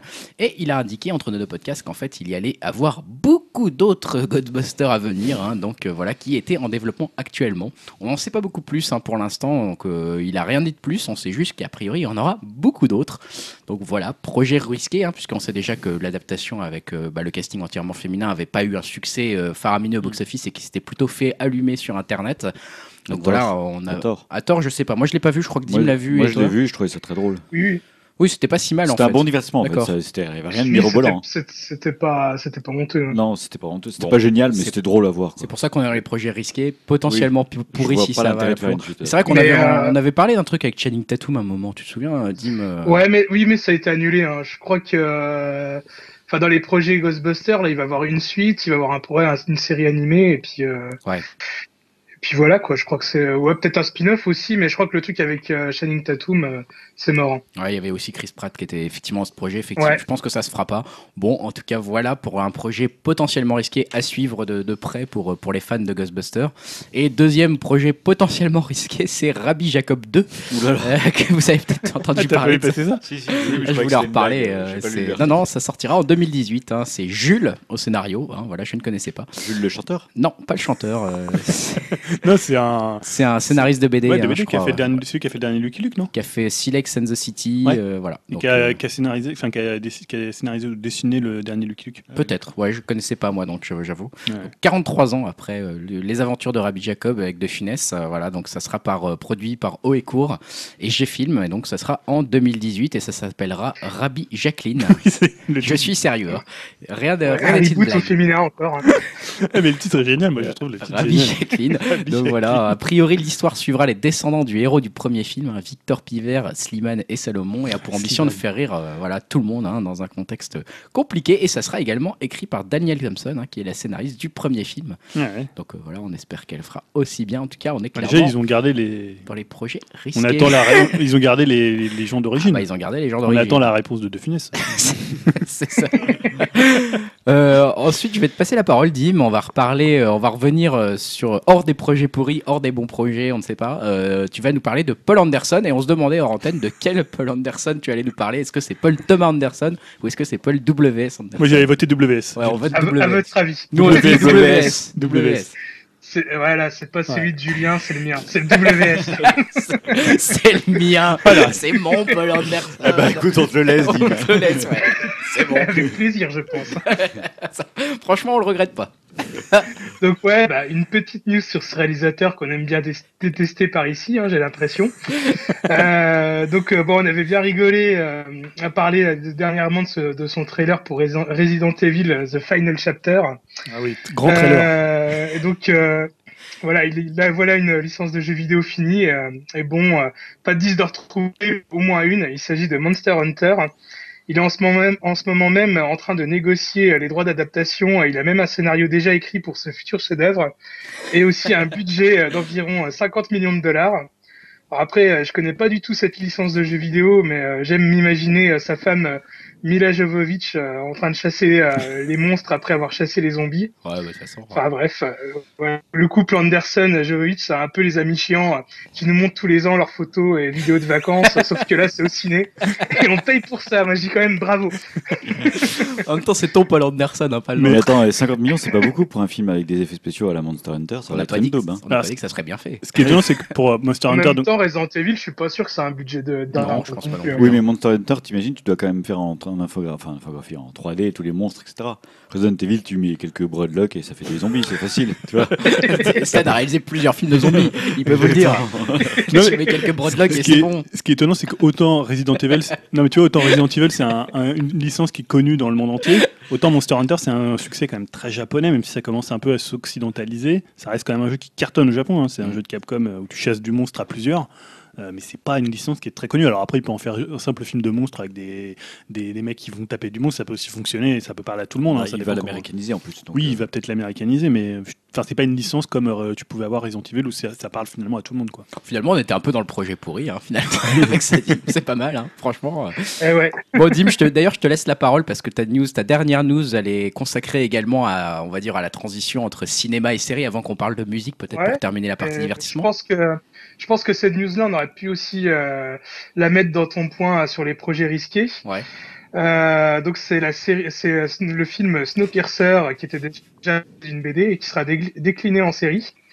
Donc euh, Josh Friedman qui a notamment travaillé sur euh, Terminator, Sarah Chronicle, Marty Edelstein sur Prison Break et Becky Clemens sur Last Man Standing que je connais pas du tout, ont été choisis pour écrire un pilote. Euh, Bong Joon-ho et euh, Park Chan-wook euh, auront le rôle de producteurs. Alors après, je vois pas trop comment adapter ça en format série. Je précise que j'ai jamais lu la BD, et je n'ai que le film en tête. Mais euh, si on reprend le pitch de départ que j'ai repris de nos amis d'Allociné, c'était euh, Nos partenaires. 2030... 2031, une nouvelle ère glaciaire. Les derniers survivants ont pris place à bord du Snowpiercer, un train gigantesque condamné à tourner autour de la Terre, mais sans jamais s'arrêter. Dans ce microcosme futuriste de métal fendant la glace, c'est recréer une hiérarchie des classes contre laquelle une poignée d'hommes euh, entraînés par l'un euh, d'eux euh, tentent de lutter, car l'être humain ne changera jamais. Donc euh, voilà quoi. Après, euh, à voir si ça passera, si, si ça va se passer avant l'ère glaciaire, si ça va reprendre le, le scénario du film et de la BD, si ça se passera dans le train ou après. Donc euh, voilà, pas mal de, encore pas mal d'interrogations. Ouais. Et euh, la série devrait être euh, diffusée fin 2017 sur la chaîne TNT si le pilote est validé. Tu sais si euh, l'auteur de la BD est impliqué ou pas? Ou Non, pas du ça? tout. Parce qu'il euh, était dans le film, hein, il était, il était consultant, il était, il avait participé au film, donc.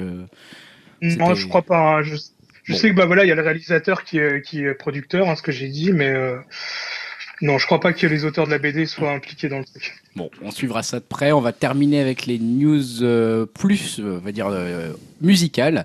Je vais commencer avec un- une petite étude qui a été révélée entre deux, deux podcasts par un quotidien suisse qui s'appelle Le Temps, qui se penche un peu sur l'évolution de nos goûts musicaux au fil des années. hein. et donc, c'est Ajay Kalia, un collaborateur de Spotify, qui a fait ses recherches et qui les a fondées sur plusieurs autres études, bien sûr, mais également sur son catalogue de musique. Et il s'est travaillé, il a fait un travail de compilation en fait des données d'écoute sur Spotify afin de cerner les principales tendances de consommation musicale de tous les individus de plus de 13 ans aux États-Unis. Et bon, on s'attendait un petit peu aux résultats, mais il les a confirmés. hein, et il a été même un peu plus tranché dans sa conclusion, puisque sa grande conclusion de l'étude, c'est nos goûts musicaux n'évoluent plus passé l'âge de 33 ans, concrètement. voilà. Donc, euh, les goûts musicaux des moins de 20 ans se concentrent presque exclusivement sur la musique mainstream, le top 100 des écoutes de Spotify, de Taylor Swift à Drake, etc. Après, l'intérêt des plus de 30 ans s'éloigne des derniers clips des One Direction pour prendre des chemins de musique moins exposés et on tombe dans le top 2500 des écoutes. Et a priori, on y reste après. Donc euh, voilà, Euh, c'est pas tellement de la musique ultra confidentielle hein, que les, les plus de 30 ans écoutent, a priori, euh, selon toujours l'auteur de l'étude, mais des goûts qui se concentrent et qui dérivent vers le bas du classement des, des top 2500, donc qui restent quand même dans les, très écoutés, mais qui vont pas aller chercher, on va dire, les nouveaux auteurs ou les nouveaux, les nouveaux trucs qui vont paraître dans les, dans les top 100. Donc, euh, donc voilà, Jaïk Elia nous dit bah, une fois que vous avez dépassé 33 ans, vous écouterez tout le temps la même musique. hein, donc euh, c'est une tendance, hein, pas une fatalité. C'est pour ça que les Quadras écoutent tous euh, Dire Straits, euh, les Queen. euh, là, ça. les gars, ils n'ont pas Les évolué. Queen, quoi. attention, tu recommences, Julien, tu recommences. Tu vois, ils sont là, Marc Knopfler et tout. En même temps, un mec qui a 30 ans qui écoute du, du PNL. C'est pas faux.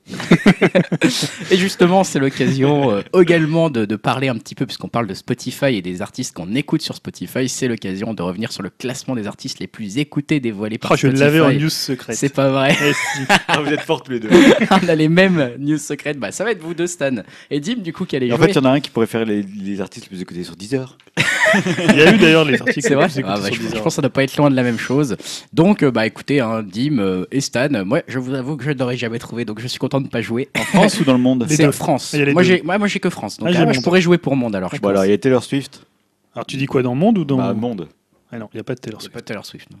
En 2016, hein, elle a peut-être elle a sorti quelque chose. Non mais non mais non mais d- Elle est euh, pas sur elle est Spotify, hein. Spotify. Elle est que Ah, sur. euh, bien, bien. Voilà, ouais. t'as essayé de nous piéger. Ah, bien tu vu, c'est bien Ouh, vu. Mais non, elle est pas Ah, sur il, est, il Spotify. est fort, Stan. Elle fait que du physique, si je puis me permettre. Pas non, très elle est bien, sur Apple. Music. Elle est sur Apple Music. Elle est sur Apple Music. Elle est, oui, elle a dû négo- elle est sur Apple Music. Ouais, il me semble. Il me semble hein, qu'elle a fait une. Ouais, elle a dû prendre un gros contrat. Mais je ne suis Alors, pas sûr. On vérifiera. Dim, tu les, connais- fans de Taylor Swift. Tu on- connais certainement certains Euh, des artistes. hein. Rihanna. Oui, bien vu, Rihanna. Ah, putain, bien joué. Et elle est aussi dans le top euh, monde. C'est l'artiste féminine de l'année pour euh, Spotify. Euh, J'avais dit Kenny West, mais il a son autre truc de musique aussi, donc ça peut pas être ça. Non. Kenny West, il est dans les tops des artistes Ah. monde. Ah bah voilà, il moi est cinquième. Bien vu. Putain, moi je vais vite sécher là. hein. Drake. Oui. Comme t'as dit son nom tout à l'heure, je le répète. Drake, il est premier du top 2016 monde et il est troisième du top France. Bien vu. Euh, les Red Hot. Les Red Hot. Alors, alors là, ils tu- font encore de la musique. là, tu- Ouais, ils ont sorti un album. Tu vises euh, Ah savais vraiment. pas. Là, Dim, on voit que tu connais Là, pas du il tout est, les il est au-delà là. de 33 ans. Là, c'est les Ah, là, t'es au-delà de Ah, encore 33 ans, mais de loin là. Qu'est-ce qu'il peut écouter les gens Ah non, non, mais on va vous donner. T'en as parlé tout à l'heure, il est numéro 1 en France, tu l'as évoqué. Ah, Quand on a parlé BD, on a parlé d'une BD. T'as parlé d'un artiste, t'as dit mais. Jules. Jules.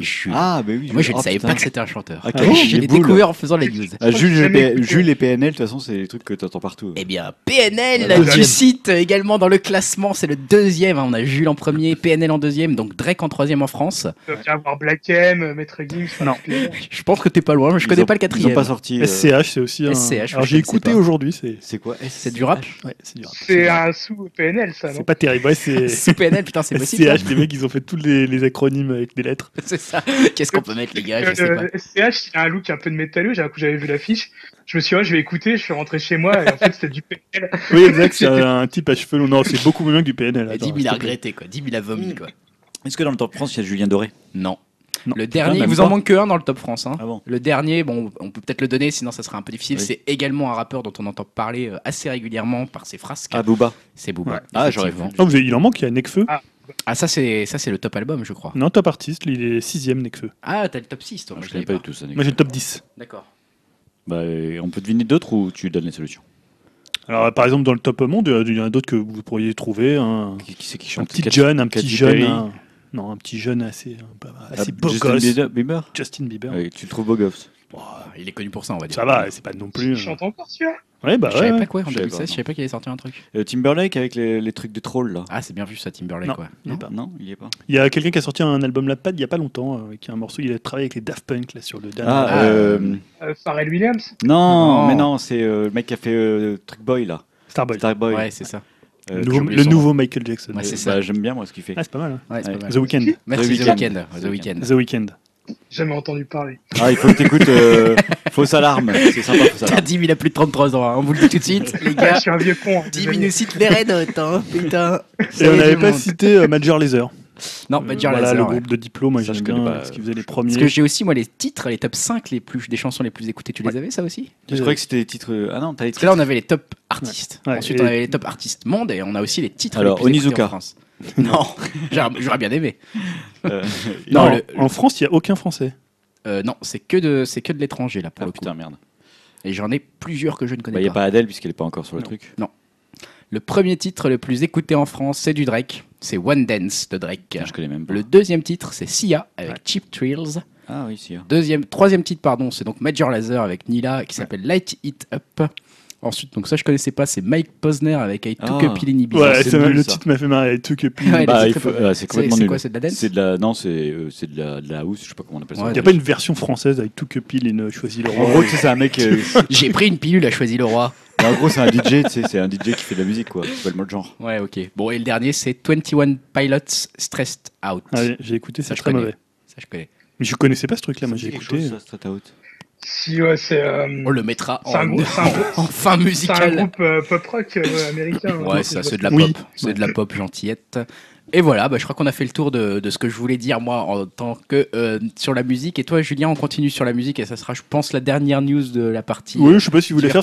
Pour moi, c'est plus une news people. Alors, euh, Ah, après, on a Ah, halluc- cool. on l'a halluciné, donc maintenant on va peut-être se faire sponsoriser par Pure People. Il n'y a, pas de cla- y a pas de clash des phrases euh, aujourd'hui. Non, pas aujourd'hui. Ah, c'est- pas- ça revient. Les gens étaient gentils en fait. Ouais, c'est de Noël. choses à dire sur Trump et tout ça, mais. Bah, on en avait fait un la Oui, dernière fois. Je me souviens. Ouais, mais on n'en fait pas tout le temps. Il faut les trouver, ça se Ouais, mérite, c'est c'est dur. c'est- Il faut que les gens soient pas trop. Pourtant, les gens sont assez hein, donc tu devrais Ouais, mais souvent des phrases. J'en trouve pas tout le temps. Les gens sont assez putes.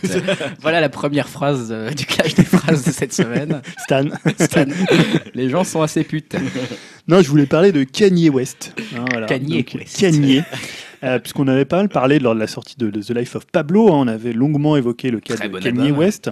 Donc on avait parlé un peu de son génie, de sa folie, de savoir s'il était un peu borderline. Et bien là, euh, il y a eu pas mal d'actualités sur les 15 derniers jours, puisque euh, ce pauvre Kanye West a été hospitalisé de force. hein. Je sais pas, Oh. Stan, si tu as suivi Si, ça. Ah, c'était de force, je croyais que c'était il s'était fait Non, non, hospitaliser lui-même. non, non, il, il allait pas bien et c'est ses médecins personnels et euh, son entourage qui, euh, qui l'ont mis. Alors, juste pour euh, rappeler un peu, bah, pour faire un petit retour sur la chronologie. Donc, d'abord, on a eu le Kanye West soutien à Donald Trump. Ça, on en avait parlé. Euh, ce qui pouvait déjà, à mon avis, pour certains, bah, démontrer qu'il n'avait plus toute sa tête. On ne jugera pas. Voilà, on prend parti après notre euh, numéro spécial américain, on va faire un spécial anti-américain. Euh, donc il y a eu après le concert de Sacramento où il n'a joué que quatre morceaux avant de s'en prendre, euh, s'en prendre à Jay-Z, l'accusant d'envoyer des tueurs à gages pour le descendre, comme en témoigne bah, le discours qui est assez hallucinant et halluciné. Donc il a déclaré J'ai été envoyé ici pour vous donner toute ma vérité. Donc ça c'est ce qu'il a déclaré pendant le concert de Sacramento, au risque de ma propre vie et de mon propre succès, de ma propre carrière.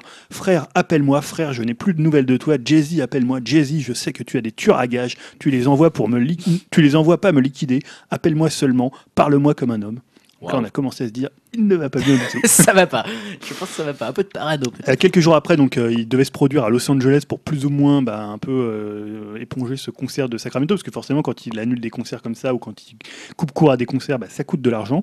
Donc là, il était devait se produire à Los Angeles et il a annulé le concert trois heures avant et il a ensuite annulé les 21 dernières dates de sa tournée. Donc euh, on parle d'une perte de 30 millions de dollars. Euh, bon, faut savoir que lui, il est plus ou moins couvert par une assurance, mais euh, justement les assurances essaient de savoir si finalement il était malade avant. Euh, le, quand, avant qu'il annule, ce qui pourrait laisser penser que quand il a signé euh, bah, avec l'assurance, bah, ça peut être, ça peut re- rompre euh, le, le contrat. Enfin, il y a plein de choses comme ça qui vont essayer de démontrer. euh, on se souvient aussi, je crois que c'était Michael Jackson qui a eu ce, ce problème-là lors, lors de ses, de ses tournées.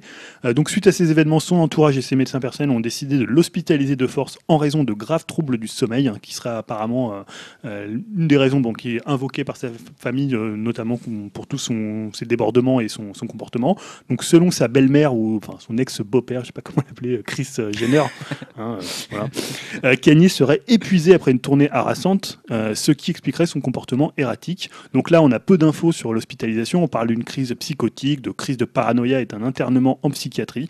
Voilà, des choses qui sont quand même assez graves, hein, qui Ouais. sont pas anodines. Généralement, quand tu es interné en psychiatrie, c'est que voilà, en plus tu es interné contre ton gré, c'est voilà. Donc aujourd'hui, on peut poser la question de la suite de la carrière de Kanye West, hein, entre ses comportements, sa maladie, ses problèmes d'argent. Il annonçait lui-même, alors on ne sait pas si c'était vrai, qu'il avait une dette de 50 millions de dollars. Mm. Donc, C'est ce vrai, qui paraissait quand même euh, assez étonnant, puisqu'il avait fait d'ailleurs un appel aux dons, je crois, à Facebook, à Mark Zuckerberg, en disant voilà, tu as plein d'argent, tu pourrais me les donner, parce que moi j'ai un problème, j'ai J'avais 50 fait la même dollars. chose et je- j'ai rien Voilà. reçu. Euh, donc là, voilà son aura artistique aussi qui a été un peu chahuté par l'accueil critique euh, tiède de son dernier album The Life of Pablo. Euh, voilà, parce qu'on sait qu'à une époque, Kanye était quand même assez euh, connu pour un peu complètement bousculer un peu l'imagerie du rap. hein. On se rappelle de ses premiers albums, de, quand il avait introduit l'autotune. Voilà, il y avait quand même des choses artistiquement où il avait quand même vraiment surpris et détonné dans le, le milieu hip-hop. Et là, en plus, ça va commencer pour pour lui, bah, c'est là où le, côté un peu pure people, c'est que bah, les, mé- les médias américains vont se délecter du feuilleton avec sa relation avec euh, Kim Kardashian, parce qu'on sait que Kim Kardashian d'ailleurs a complètement maintenant coupé euh, toute relation euh, avec euh, la sphère médiatique dans laquelle elle était, c'est-à-dire que Mmh. les Kardashian, je crois que le, je sais plus comment ça s'appelle leur, leur série où ils sont filmés 24 heures sur 24 là. Euh, je, je sais pas le nom, mais je vois. Ouais. Mais je crois que c'est Meet the Kardashian. Oui, c'est ça, ouais, une connerie comme ça. Et ça. donc là, ça ne, ça ne- pour l'instant, ça ne, ce n'est plus retransmis. Elle est plus du tout sur les réseaux bon? sociaux. Ah Et savais alors, pas ça. alors, le- les producteurs de la, du, du show disent que ça va revenir l'année à prochaine. cause de sa fille ou un truc Alors comme ça, apparemment, enfin, depuis le, le problème qu'elle a eu à Paris, euh, Ah, elle a coupé un peu tous les. euh, Là, vous m'avez complètement perdu. voilà. la Kim Kardashian s'est fait agresser à Paris. Tu sais, C'est quel rapport avec Kenny West C'est sa Ah, femme. c'est sa femme. Ah, oh, putain, ouais. Et donc là, en fait, Même moi, je le savais. il reçoit. je suis Et vraiment à pourtant, il dit que c'est les Red Hot dans le top 5. hein. Et donc en ce moment, Kanye West il reçoit des soins euh, ambulatoires et donc il est séparé de Kim Kardashian pour pas que ça perturbe l'ordre des enfants. Donc les, les trucs qui. Par contre, je savais pas qu'ils avaient deux enfants. Ouais. Bah, si, il y a, mais- si, il y a comment Il y a euh, Norse, N- machin, Norse, Norse et l'autre, mais- je sais plus comment il s'appelle. Il y en a un qui a 11 mois. Non, non, il a un autre nom. Sainte, Sainte, Sainte, je savais pas ça par contre. Sainte et donc Norse. Donc on s'intéresse euh, à la santé de- des enfants de Kenny West. Non, pas ans. truc Ouais, mais disons que voilà, ils sont. Le podcast a pris un sacré pauvre- virage voilà, depuis que t'es parti. hein. En fait, est-ce qu'on- est-ce qu'ils ont de babysitter C'est ça la vraie question. Je suis un peu acquis, moi. Est-ce que Marc leur a qu'ils envoyé 50 millions ou pas Je pense qu'ils ont une armée de, de babysitters. non, mais c'est simplement pour dire qu'aujourd'hui, bah, s'ouvrir pour lui, au-delà de son, de tout ce qu'il y a artistiquement, c'est-à-dire que voilà, ça va faire un feuilleton dont vont se délecter euh, bah, les, les médias américains. Et Julien. Pas forcément, moi j'aime bien Kanye West en tant que. J'espère qu'il va pouvoir revenir avec plutôt un disque. Euh, mais voilà, c'est aussi. Enfin, tu vois, c'est quelqu'un qui est assez fragile. Euh, donc là, c'est des choses qui peuvent le détruire parce que beaucoup disent qu'il a ce comportement-là suite au décès de sa mère euh, dont il s'est jamais remis. Donc tu vois, il y a plein de choses qui pourraient comme ça euh, le perturber dans sa carrière. Alors est-ce que ça fera des bons albums ou est-ce que ça va complètement le flinguer? C'est une autre question. C'est mais- la vraie question en fait. voilà, donc c'était un peu une news pour people, il n'y avait pas trop de musique dedans. mais voilà, comme on a suivi un peu Kanye West. C'est vrai, c'est vrai qu'on a bien gagné et euh, on va tout de suite passer à la partie art ludique. Partie art ludique, euh, et il y a eu euh, finalement pas mal de choses. hein. Ouais. Jusqu'à récemment, on s'est dit qu'est-ce qu'on va mettre dans cette partie art ludique, bordel? Ouais, Et ouais, finalement, On, en avait fait, préparé, on avait préparé un faux débat qui, n'était pas du tout dans l'actu. mais bon. Et finalement, il s'est passé plein de choses. Julien, les Game Awards, la PlayStation Experience, on va revenir là-dessus. Euh, ouais, donc d'abord on va faire chronologiquement. Donc on va commencer par les Game Awards. Donc moi j'ai retenu un peu comme euh, on fait l'heure des des trailers dans la partie divertissement. Ouais. Euh, là c'était aussi un peu l'heure des trailers parce que moi j'ai retenu 5 trailers. Alors après peut-être que si vous vous en avez retenu d'autres, hein, vous pourrez les donner. Donc le premier aussi chronologiquement c'était euh, le trailer de Zelda qui s'appelle Life in Ruins. Ça c'est le nom du trailer. hein, c'est toujours euh, Breath, euh, Of the Breath Wild. of the Wild. Ouais. Euh, donc qu'est-ce qu'on voyait? C'était très court, hein, une petite minute, mais pour le coup très belle bande annonce. hein. toujours le style Ghibli avec ses, ses notes de piano un peu aériennes, très Joe Yashi. On a vu enfin des villages et deux présences féminines, donc on ne sait Ouais, pas qui est. Zelda, Lincoln, un nouveau personnage. Alors plus que la technique, hein, c'est pas, ça n'a jamais été un jeu de, dingue euh, visuellement, c'est surtout bah, la beauté de la direction ouais, artistique, l'ambiance, le côté très aérien. Euh, finalement un peu entre eux, bah, on en avait parlé à l'époque où ça avait été, euh, on avait vu les premiers trailers entre euh, Wind Waker et Skyward Sword, Ouais. Avec le filtre HD quand même qui fait quand même pour beaucoup par rapport à Skyward Sword, et puis toujours cette ambiance à la fois solennelle et douce. Moi j'ai trouvé le trailer vraiment très très beau. Euh, voilà, on voit des, des, des ruines comme ça, et puis après on a vu un peu de gameplay dans une deuxième partie sur Wii U. On ne sait pas trop si le trailer il est sur Switch, sur Wii U. Enfin c'est toujours un peu un peu nébuleux. Ouais. Je sais pas si vous avez vu le trailer, ce que vous avez pensé. Magnifique, hein. je pense que j'ai pas grand chose à ajouter de mon côté. Euh, Je suis hypé par, euh, par Zelda euh, Breath of the Wild. Euh, ça confirme en fait la hype, je trouve, autour du jeu. Effectivement, l'ambiance a l'air assez magique. Elle a l'air ça a l'air d'être un jeu posé, bizarrement. Mm. Enfin, où c'est pas que tu vas t'ennuyer, mais c'est un jeu où tu pourras être aussi un peu dans le contemplatif. Assez joli à regarder aussi, pas que qu'à faire entre guillemets, pas que dans l'action. Je pense qu'il y aura une partie un peu plus un peu sympa. Bon après effectivement comme tu le disais techniquement, on sent que c'est déjà quand même un peu limité euh, parfois même dans le c'est censé être un trailer mais déjà parfois je me disais elle est un peu vite cette plaine quand même de temps en temps. Mais bon euh, ça reste super joli et effectivement le trailer est très réussi euh, pour son ambiance. euh, moi j'ai trouvé je sais pas, toi Stan, est-ce que ça t'a donné envie Je n'ai pas vu le trailer. T'as t'as pas vu du tout un trailer de Breath of the Wild pour l'instant ou pas Euh, le, seul, le dernier trailer que j'ai vu, c'est quand il sautait avec sa capuche. D'accord. euh, Ouais, c'est le trailer de, de le l'avant. 3, je pense. de l'E3 Ouais. Ouais, c'est le trailer de l'E3 qui était. Bah, bah, c'est la même idée, hein, il est dans le même. Honnêtement, j'attends la. Switch pour me- m'intéresser à Zelda. Ce qui est une bonne. bonne... Une On bonne On en saura plus en janvier, je pense, hein, sur Euh, Zelda, j'espère. Bon, Dim, je te pose pas la question parce que pour toi, Zelda. Euh, bah si, moi je l'ai vu hein, le trailer. Je Ouais. peux quand même, je peux quand même Non, donner mon avis. tu poses pas de questions. On va plutôt demander à Non. quelqu'un qui l'a pas vu comme Stan plutôt qu'à quelqu'un qui l'a vu comme Dim. Je préfère pas, que ton- je préfère pas savoir. Non, non, mais dis-moi. enfin, plus sérieusement, euh, si, c'est vrai que ça a l'air d'être quand même plutôt sympa, mais euh, bah moi justement ce côté un peu euh, contemplatif et euh, comme tu l'annonçais, euh, Julien, bah, un petit côté aussi euh, Studio Ghibli. Ouais. euh, moi, ça me plaît un peu moins. Je trouve qu'on on perd un peu l'essence euh, des, premiers, des tout premiers Zelda où ça faisait plus Heroic Fantasy. Mhm. Mais euh, bon, après, je demande qu'à voir. Et, euh, ces derniers temps, en plus, je réfléchissais même. Je me dis peut-être pourquoi pas, s'il y a des jeux intéressants à la sortie de la Switch, la prendre. Alors peut-être que Ah. je- ça sera un jeu que, que je pourrais faire hein, quand même. Donc, euh, Oh putain, ça y est, on a réussi à te hyper. ça y est, on a réussi à te hyper, bordel. On a eu du mal. Hein. Euh, ouais, ouais. Donc deuxième trailer que j'ai retenu, c'était euh, Bulletstorm. Ouais, Alors, alors, pourquoi Bulletstorm? Parce que c'est le remake, le remaster, on va dire, hein, d'un jeu bah, qui n'avait pas tellement connu de succès, euh, qui était sorti, euh, je sais pas, il y a peut-être 3-4 ans, qui était un jeu assez con mais plutôt fun. Euh, c'est un FPS avec des combos, donc c'était quand même pas si souvent, euh, qui était fait par, les, par People Can Fly. Donc là, c'était un trailer vraiment dans l'esprit, assez décalé, avec euh, bah, cerise sur le gâteau, le Duke de Duke Nukem hein, qui s'invite en bonus de préco. Euh, voilà, donc moi je j'avais trouvé le jeu assez sympa à l'époque. Euh, bon, j'ai pas forcément envie d'y rejouer, mais je trouve ça bien qu'il le, comme ça qu'il le ressorte. Euh, je sais pas si vous vous rappelez du trailer, c'était pas forcément très marquant. ça y est, je, je vois, je vois de quoi Ouais, tu faisais, à quoi tu faisais c'est allusion. un gros bourrinasse, quoi. C'est- ça, quoi. C'est de la, c'est de sa bourrine. euh, Ça a l'air Mais euh, moi, fun. je, je, je, je sais que je l'avais fait à l'époque, ce jeu-là. Et pour tout vous dire, j'ai euh, vraiment mais plus aucun souvenir de ce jeu. quoi. Donc, Et voilà. euh, je, je sais juste que je m'étais un peu, un peu amusé, mais euh, C'est très série B, très série. Z, un peu comme Gears était à une époque avant, euh, avant le 4. Ah oui, ça a l'air vraiment d'être assez euh, axé sur l'humour, un peu graveleux Ouais, et bah, un ils, peu sont, con, quoi. ils sont proches de, de Epic, hein, c'est eux qui ont bossé sur, euh, comment, sur Gears Gears of War euh, Judgment. Donc euh, voilà, ils, ont, ils sont assez, proches de giron-là, et même Duke Nukem, c'est pas très éloigné de, je crois, de Gearbox. Euh, voilà, donc bon, c'était un, petit trailer comme ça, pas, un, peu, un peu assez, assez anodin. Euh, autre trailer, dont là, dont on a beaucoup parlé, c'était Death Stranding.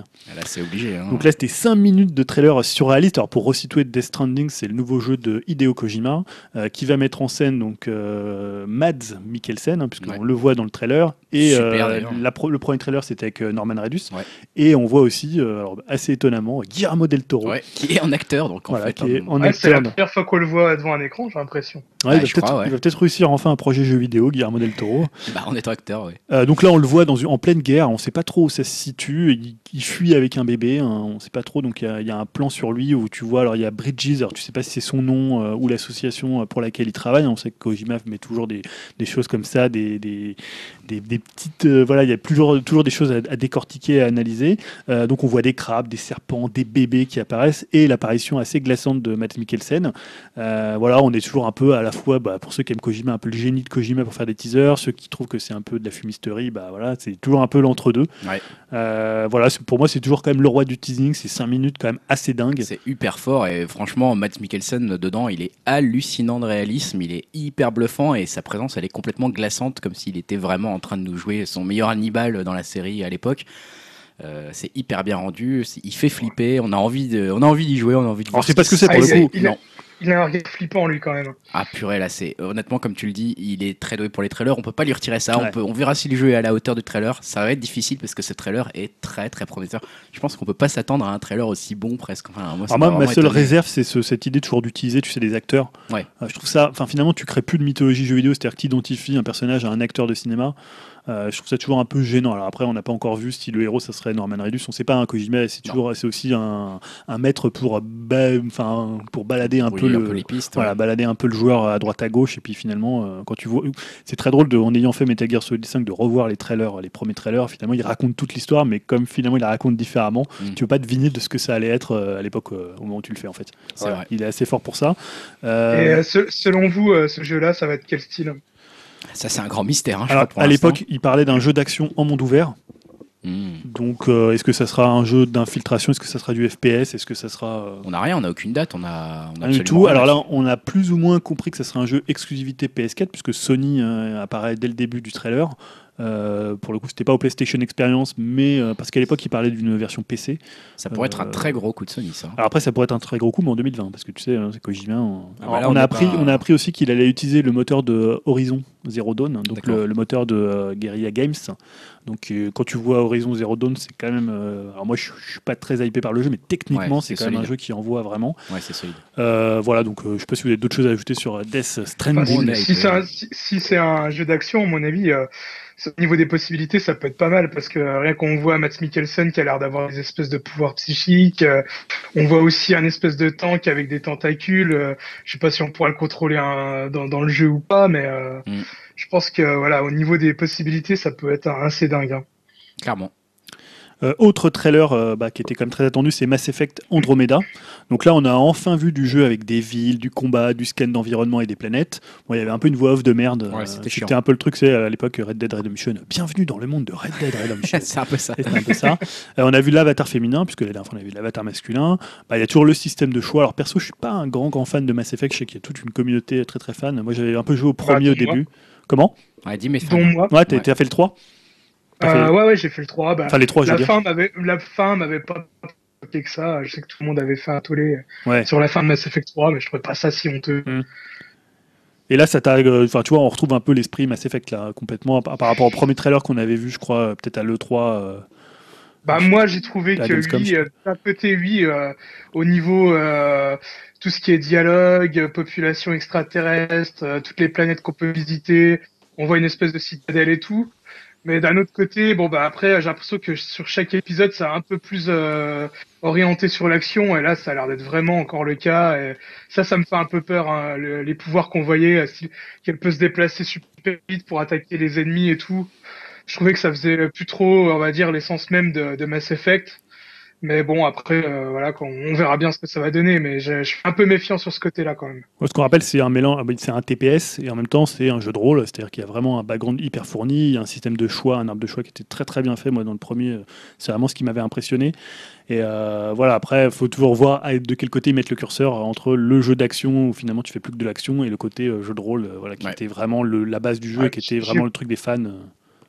J'ai peur que ça se transforme de plus en plus un peu euh, comme un Gears of War. Ouais. C'était déjà les reproches qu'il y Ça, avait aux deux. et ça aux deux. m'embêterait. Ouais, ouais, ouais, c'est vrai. Euh, autre trailer, c'est Prey. Donc Prey, c'est le remake. Alors c'est à la fois un remake, un nouveau jeu. Ils repartent euh, un peu de zéro. C'est pas vraiment une suite de la série Prey par Arkane Studio. Donc Arkane Studio, bah, c'est eux qui ont fait Dishonored. Mm. Euh, on l'avait déjà vu à l'E3. Moi, j'aime bien la, fa- la façon dont ils montent leur jeu. C'est-à-dire que là, c'est un trailer de 8 minutes de gameplay où tu vois vraiment toutes les possibilités du jeu. Je trouve ça toujours intéressant Ah, on plutôt que voit les d'avoir. armes, on voit tout. Voilà, c'est-à-dire que alors c'est un peu long. Tu peux te dire c'est pas le truc teaser à la Kojima où tu te dis ah, Ah je sais pas ce que c'est tout ça. Non, c'est presque Mais- technique. Enfin, Voilà, ils, vont, ils vont loin, quoi. Ouais, ils, ils font du jeu vidéo, c'est-à-dire qu'ils montrent du level design, ils montrent du gameplay. et voilà. Ah, moi, je trouve que pour le coup, ça manque un peu de l'autre aspect. Ça manque un peu de l'aspect, on te hype Mm. sur l'univers, on te hype sur une idée, on te. euh, Enfin, moi, ça m'a un peu déçu, quoi, ne connaissant pas très bien près Mm. Voilà, étant pas un gros fan de FPS, euh, de ce que ça avait l'air d'être euh, au pri- a priori. Là, j'ai trouvé que ça, ça manquait un peu de cet aspect-là, genre euh, hype-moi sur l'histoire et sur l'univers plus qu'autre chose. Après, c'est vrai qu'il y a des très bonnes idées dans ce trailer. Moi, je connaissais pas du tout l'aspect euh, euh, plus ou moins des extraterrestres qui peuvent se transformer Ouais. en objets du quotidien à côté des. Donc, tu es un peu obligé de flipper en permanence de tous les objets qui sont autour de toi. Ça, c'est une super idée. J'ai trouvé, enfin, rien que ça. Après, bon, il y a plein d'autres petites idées dans tous les flingues qui sont utilisés, dans toutes les armes qui sont montrées. Ça a l'air pas mal foutu quand même. Moi, c'est les cinq trailers que j'ai retenus. Alors, on a vu aussi du Gardien de la Galaxie par Telltale Game. On a vu du Halo Wars 2. Bon, alors c'était complètement de la cinématique, donc euh, pas trop d'intérêt. Shovel Knight aussi, qui revenait avec, Ouais. euh, avec comment, euh, Spectre of Torment, hein, qui est une préquelle. Euh, L'excellent Shovel Knight dont tu avais parlé, je crois, de très très longtemps dans un podcast. hein. C'était un des conseils de Stan il y a C'était un des très conseils de Stan. Excellent jeu. Bah, on part inspiré de la- de l'époque NES. Un peu trop difficile. Pas tant que ça. Il y a- il y a- Un peu corsé quand même. hein. Et puis il y a certains passages. Voilà, donc euh, bah, les Game Awards, moi j'ai pas regardé la cérémonie en direct, hein, c'était à 2h30, donc faut peut-être pas non plus. euh, Non. abuser. Jeu de l'année quand même, Overwatch, au final. Ouais. Devant Uncharted 4. hein, Ouais, ouais, Overwatch euh, et meilleur, euh, meilleur studio, bah, Blizzard hein, également. Donc euh, voilà, et c'est Uncharted 4 qui a eu la meilleure narration, pour euh, rappel hein, dans, les, dans les titres. Ouais. Voilà. meilleur jeu mobile, c'était Pokémon Go. Je crois que c'est ça, ouais, en plus. Euh, ça, ouais. Donc après, on a eu quoi? Bah, Je sais pas si vous voulez dire autre chose sur les Game Awards. Non, je pense qu'on a fait le tour. On a fait le tour, ouais. Alors le PlayStation Experience, c'était l'autre euh, gros Ouais. événement qui s'est tenu. Bah, c'était samedi. une- D'abord, donc ça, ça dure plusieurs journées. Le PlayStation Experience, ça se fait depuis, je crois, trois ans. Euh, c'est un salon qui est dédié uniquement à la PlayStation. Donc ils ont une conférence et après deux jours ouverts. je crois que c'est aux journalistes. Je sais pas s'il y a du, il y a du public. Donc là, on a eu bah, une conférence qui a duré à peu près une heure et quart, qui était très très dense, beaucoup de trailers. Assez peu de parlotte, ce qui était plutôt euh, agréable. Un peu trop rapide parfois, c'est-à-dire que tu avais quelquefois des tunnels où tu voyais euh, 10 jeux en, en 30 secondes, ce qui était parfois un peu étonnant. Euh, voilà, mais pourtant, pour autant, on a vu des conférences qui étaient parfois moins longues et pourtant qui étaient moins denses en jeu, donc euh, Ouais. c'était quand même assez intéressant. Euh, mais voilà, il y a toujours des petits segments un peu tunnels où tu te dis, ah, bon là, ils, ils abusent un peu. Alors, euh, plutôt que de faire euh, trailer par trailer, je l'ai composé en cinq questions. Ouais. Euh, donc ma première question, c'est Naughty Dog a-t-il racheté Sony? Voilà, puisque euh, bah, c'était un peu l'alpha et l'oméga de cette conférence. hein. Euh, Naughty Dog a pesé de tout son poids sur cette conférence. On sait que c'est le studio phare, hein, celui qui est, enfin, pas forcément celui qui vend le plus, mais celui qui est finalement le plus euh, emblématique de euh, la politique de Sony. On en avait parlé après l'E3. Moi, je trouvais qu'il y avait à la fois une nolanisation du jeu vidéo et en même temps, enfin, chez Sony, et même une Naughty Dogisation du jeu vidéo avec des jeux comme Death Gone, comme God of War qui devenait un peu une sorte de Uncharted-like. Euh, on l'a vu même avec le dernier Tomb Raider, il y a une influence sur, euh, sur pas mal de studios. Euh, donc en ouverture, ils ont fait un effet moi, que j'ai trouvé assez réussi, quoique un peu long. Euh, je sais pas si tu as regardé la conférence en Non, j'ai direct. pas vu la conférence en direct. moi. Alors en fait, la conférence en direct, c'est-à-dire ça s'ouvrait euh, sur un jeu, donc tu savais pas ce que c'était, donc tu voyais euh, une, une, une femme hein, qui était dans une sorte de sari, ça se passe apparemment en Inde, et on aperçoit en fait juste ses yeux, elle s'infiltre dans une zone qui est apparemment donc aux mains de militaires pour arriver sur le toit d'un bâtiment. Donc là, tout le monde, moi je regardais un peu sur Twitter, les gens disaient ah c'est Lara Croft, ah, bah, donc Tomb Raider, ah c'est un Assassin's Creed, et finalement on voit quand elle, elle arrive qu'il y a Nadine, donc Nadine qui est un des personnages de Uncharted 4 Eh ouais. et euh, on, on reconnaît donc après, elle enlève son sari, que c'est Chloé, donc qui était dans Uncharted 2, euh, qui a eu euh, une histoire avec Nathan Drake, qui est un personnage que je trouvais plus intéressant que d'ailleurs que Elena. euh, voilà, moi je préfère plus ce team Chloé, on va dire. Euh, et voilà, donc on a vu que Je te suis sur le team Chloé. voilà, Team Chloé, euh, team, team Brune en fait.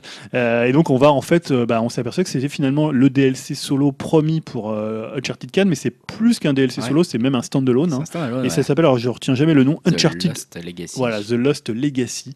Euh, donc voilà, je- alors c'était quand même très très couloir. hein. Moi j'appelle ça les couloirs de la mort qui ont C'est un quoi. Ouais. Ouais, alors c'est très très beau. C'est sûr, mais c'est très Euh, couloir. Voilà, ça a l'air très très chiant à jouer, comme Uncharted, on va dire. on va se faire des, des amis. Non, voilà, non, mais c'est vrai que là, ce qu'il montrait, euh, mais je trouve que l'effet était bien vu, ce côté de dire quel jeu c'est, tu savais Ouais. pas, il n'y avait pas écrit Naughty Dog, il n'y avait rien écrit du tout.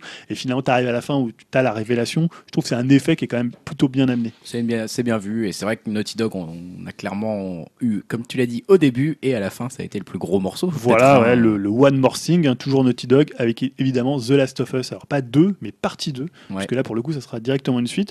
Donc c'était vraiment, moi je trouve une très belle séquence. Très joli. Donc Très bien euh, tu, tr- moi j'ai trouvé un peu presque tarantinesque dans l'esprit, dans l'idée de la vengeance, puisque Mm. bah, on voit quoi? On voit Ellie, donc ça a l'air de se passer quelques années après, Ouais. puisque bon, dans le premier elle a quoi 14 ans, là elle a l'air d'avoir plutôt 17-18 Ouais. ans, euh, un peu émaciée, euh, très, euh, un visage assez, assez fermé, avec une guitare, donc un peu chanteuse folk. Euh, donc on voit après euh, Joël qui arrive. Euh, voilà, donc je disais Tarantino parce qu'à la fin c'est voilà, je vais tous aller les tuer, les éliminer un par un. Donc c'est un peu le voilà, le, après juste écrit Last of Us. Je trouve que c'était une, séance- une séquence qui marchait très très bien, un Mm. très beau teaser. Pour ça ils ont vraiment, je trouve, assuré. Je pense que ça a bien hypé tout le monde. hein, Là, ils ont bien réussi leur mission avec ce One More Thing, euh, Ouais. quand même euh, assez fort. On s'y attendait quand même. hein, mais bon. Même si l'autre fois je cherchais, je crois que c'est Stan, t'avais pas du tout aimé euh, Last of Us. Euh, le mot est un peu fort, mais non, on avait parlé sur. euh, non, c'est la jouabilité pour moi était problématique, mais c'est à cause des sidekicks que j'avais pas du tout. oui, c'est vrai qu'il y avait un l'IA était un peu particulière sur les sidekicks. euh, moi qui m'a totalement gâché l'expérience de jeu. Ouais. Mais après, j'ai adoré l'histoire, je trouvais que c'était Ouais. vraiment très bien écrit. Et là, t'as vu le, le trailer? J'ai vu le trailer et moi j'étais content de les revoir presque, mais je Mm. voudrais pas y jouer. Ah ouais? S'ils refont le même coup Ouais. que pour le 1, euh, non. Bah, tu sais, quand tu t'infiltres et que t'as des gens autour de toi qui se mettent à courir partout, qui se foncent dans les zombies et qui se passe rien. Alors, sache qu'on a appris qu'on incarnerait Ellie. D'accord. Donc, Donc, si euh, Joël se met à courir partout, euh, ça. les. Voilà. ne faites pas de bruit. Je vais courir là-bas Oui, d'accord, bon, merci. Donc voilà, je sais pas si sur cette question Naughty Dog a-t-il racheté Sony, vous avez euh, C'est vrai voilà, que c'était c'était une très, question très orienté un peu, Naughty un peu Dog, hein. provocation. Alors, hein, en même mais- temps, moi, pour rép- part- répondre en partie à cette euh, question, hein, si je peux me permettre, euh, Naughty Dog, c'est les- la seule boîte qui me ferait acheter une PlayStation aujourd'hui comparé à un PC. Parce que C'est tous vrai. les jeux PS4 sont sur PC et en mieux. Sauf qu'il n'y a pas. Tous euh, les jeux, tu veux dire euh, multi-support, enfin. euh, Oui, pas les- enfin, pas lesquels, les- lesquels ne sont pas? bah, je sais pas, God of War, euh, Horizon. Zero Dawn, euh, Oui, bon. euh, Last Guardian, enfin toutes les excuses sont pas sur PC. Ouais, mais pour moi, c'est de Sony, c'est Uncharted en fait. Ouais, pour toi, c'est vraiment le- le- les, les licences qui justifient Ouais, l'achat Sinon, le PS4. reste, je m'en fous. Et Ah, c'est vrai que c'est les plus vendeuses en, ce- en ce moment. Parce en que si, en Ouais, gros, toi, si t'aimes les que FIFA, tu vas sur seul, c'est la PS4. valeur sûre. Toi, Ouais. tu vas sur PC, si t'aimes les FIFA, tu peux aller n'importe où. Si t'aimes euh, Tomb Raider, tu l'as n'importe où, etc. Ah ouais. etc. Pour moi, c'est le seul truc qui les, qui les différencie du reste, Uncharted. Ouais. Ouais, je suis pas complètement d'accord, mais je comprends que euh, voilà, on- ça soit vraiment la licence qui Mm. puisse faire en avoir envie. Et surtout Last of Us, hein, qui est un jeu quand même assez particulier pour beaucoup. Alors le jeu de la Uncharted génération, moi j'ai. Ouais, alors euh, moi je suis. j'étais- Enfin, tu vois, Uncharted de Lost Legacy, là, Mm. euh, je me dis, voilà, un autre Uncharted, pff, je sais pas si. Enfin, après, c'est un standalone, c'est un DLC, donc c'est un petit peu différent. c'est Peut-être que ça durera quoi, 5-6 heures. Euh, donc bon, c'est un peu différent d'un nouvel épisode, mais euh, voilà, moi je préférais qu'ils arrêtent et passent à une nouvelle IP, ce qu'ils vont sûrement faire après celui-là. euh, Bien sûr. Euh, bon, autre, euh, autre question, est-ce que voilà, Sony a-t-il fait un détour par le grenier? Parce que c'était une autre tendance euh, de cette PlayStation Clairement. Experience. Bah, bah, après, c'est le PlayStation Experience, c'est quand même l'occasion pour Sony de gâter les fans de la marque, hein, puisqu'on sait que c'est vraiment un truc dédié à l'univers PlayStation, donc aux fans de la marque PlayStation.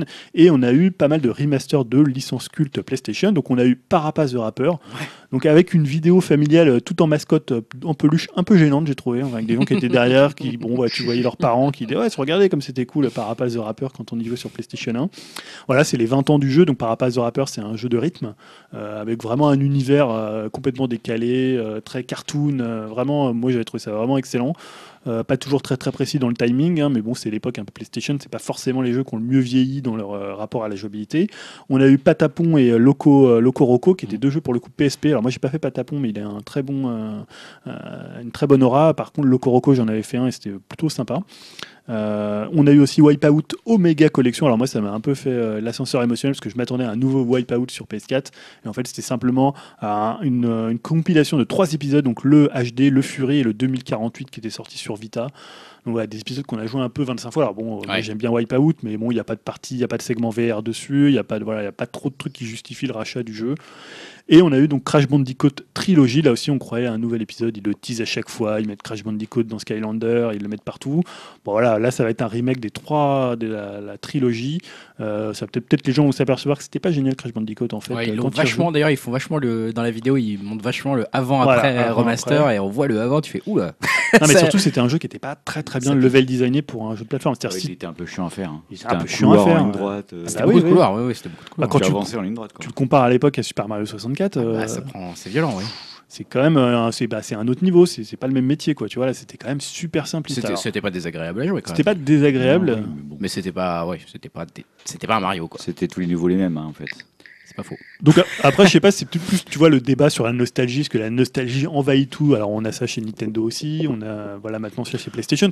Voilà, forcément, quand vous avez euh, 20 ans de jeux vidéo, 30 ans de jeux vidéo pour Nintendo, bah forcément à un moment vous capitalisez sur les licences qui, bah, qui ont fait votre succès. Est-ce que c'est un manque d'idées? Est-ce que c'est salutaire de préserver la Oh. mémoire du jeu vidéo? Ça vend, à mon avis, hein, tout simplement. Tu l'as dit toi-même en voyant Wipeout, euh, l'ascenseur émotionnel que Ouais. tu as évoqué. Bah, Est-ce que c'est certains, pas, ça va le euh, faire, hein. Est-ce que c'est pas une stratégie pour Sony de comment dire faire pérenniser la marque PlayStation comme maintenant ils entrent dans une on peut imaginer dans une nouvelle façon de faire évoluer les machines qui seraient identiques au PC mais en parallèle. C'est-à-dire ils ressortent les vieilles gloires de la PlayStation 1, 2, 3, ils les mettent sur la PS4 et du coup ça durerait jusqu'à la PS4.5, .5, etc., etc. Ah, Tu veux dire de, de, ref- De les faire rentrer dans cette remasteriser leur architecture. fond de catalogue Ouais. pour euh, les garder toujours euh, Les faire rentrer dans cette to date architecture. en gros, euh, Voilà. pour qu'ils soient les fais rentrer dans l'architecture PS4 Ouais. et du coup ça pourrait continuer sur toutes les générations comme le- les jeux PC. Ouais, ça peut être aussi euh, une raison. Après, il y a aussi le truc bah, de faire plaisir aux fans. Quoi. Voilà, mais au moins tu, offres un catalogue qui va s'étoffer d'année en année et qui sera jamais euh, mis à la poubelle. Ouais, en plus tu fais, tu, tu fais ça, tu fais plaisir aux fans sans vraiment euh, de grosses dépenses parce que c'est Exactement. pas des nouveaux épisodes, donc euh, finalement c'est du remaster, ça coûte pas très cher, ça fait plaisir aux gens qui ont aimé les jeux, qui disent ah, tiens on peut y rejouer, ça fait un peu une Madeleine de Proust. euh, parce je que- me dis que tu dois quand même recoder. Quand tu vois la truc sur Crash Bandicoot, ils doivent quand même tout recoder, j'ai l'impression. Enfin, tu vois, ils repartent de, de zéro, je pense. Ouais, mais hein, t'as pas tout l'aspect créatif à faire. Ah non, ça c'est sûr, tu dois payer personne pour la créativité, Ouais. là, ça c'est clair. Mais bon, euh, ouais, c'est sûr que ben, ça marche, hein, voilà. Moi, tu me dis Crash Bandicoot, quand même, je me- j'ai vu la vidéo, je me suis dit, ah tiens, Ouais. euh, tu vois, pourquoi pas, quoi. Après, c'est lié aussi à l'âge des joueurs. Moi, ça Oui. me touche moins parce que quand, enfin, PlayStation, c'est finalement moins ma génération que peut l'être euh, Nintendo, Sega juste avant. Mm. Mais il y a des gens pour qui Mm. ont, voilà, je sais pas, 25, 30 ans maintenant, pas plutôt 30 ans, Mm. bah, qui ont grandi avec ces jeux vidéo. Enfin, pour, pour qui la PlayStation, c'était la première console. Pour nous, ça va plutôt être je C'est sais pas, la NES, la Mega Drive, la Super Nintendo. Et pour une génération peut-être de, de joueurs actuels qui ont, qui ont 30 ans, ça va plutôt être la, la PlayStation. Donc c'est aussi des licences qu'ils ont pu faire, des jeux comme Spyro, comme euh, Crash Bandicoot. Si vous avez 30 ans, vous allez bientôt passer dans le top 2500 des musiques. Voilà. Vous jouerez qu'au même vieux jeu, Crash Bandicoot. Euh, Ouais, ressortez-moi m'en écoute. Voilà, parce que par exemple, moi, pour moi, ce qui a le plus marché, c'est qu'ils ont remis en avant donc Windjammer. Donc Windjammer, qui est un jeu de frisbee qui était sorti sur Neo Geo à l'époque, Oh, et non, mais qui va ressortir sur PS4 avec un mode online. Alors, j'ai vu, moi, ma timeline internet était, euh, Twitter était folle. Tout le monde était là, ben oui, c'est la meilleure annonce de la conférence, Windjammer et tout. Il y a aussi donc Mark of the Wolf qui est euh, le, un Fatal Fury, mais surtout Windjammer qui est un jeu vraiment culte et tout le monde dit ah des modes online, donne-moi. Alors moi je voyais, j'en discutais donc avec Pipo de Ouais.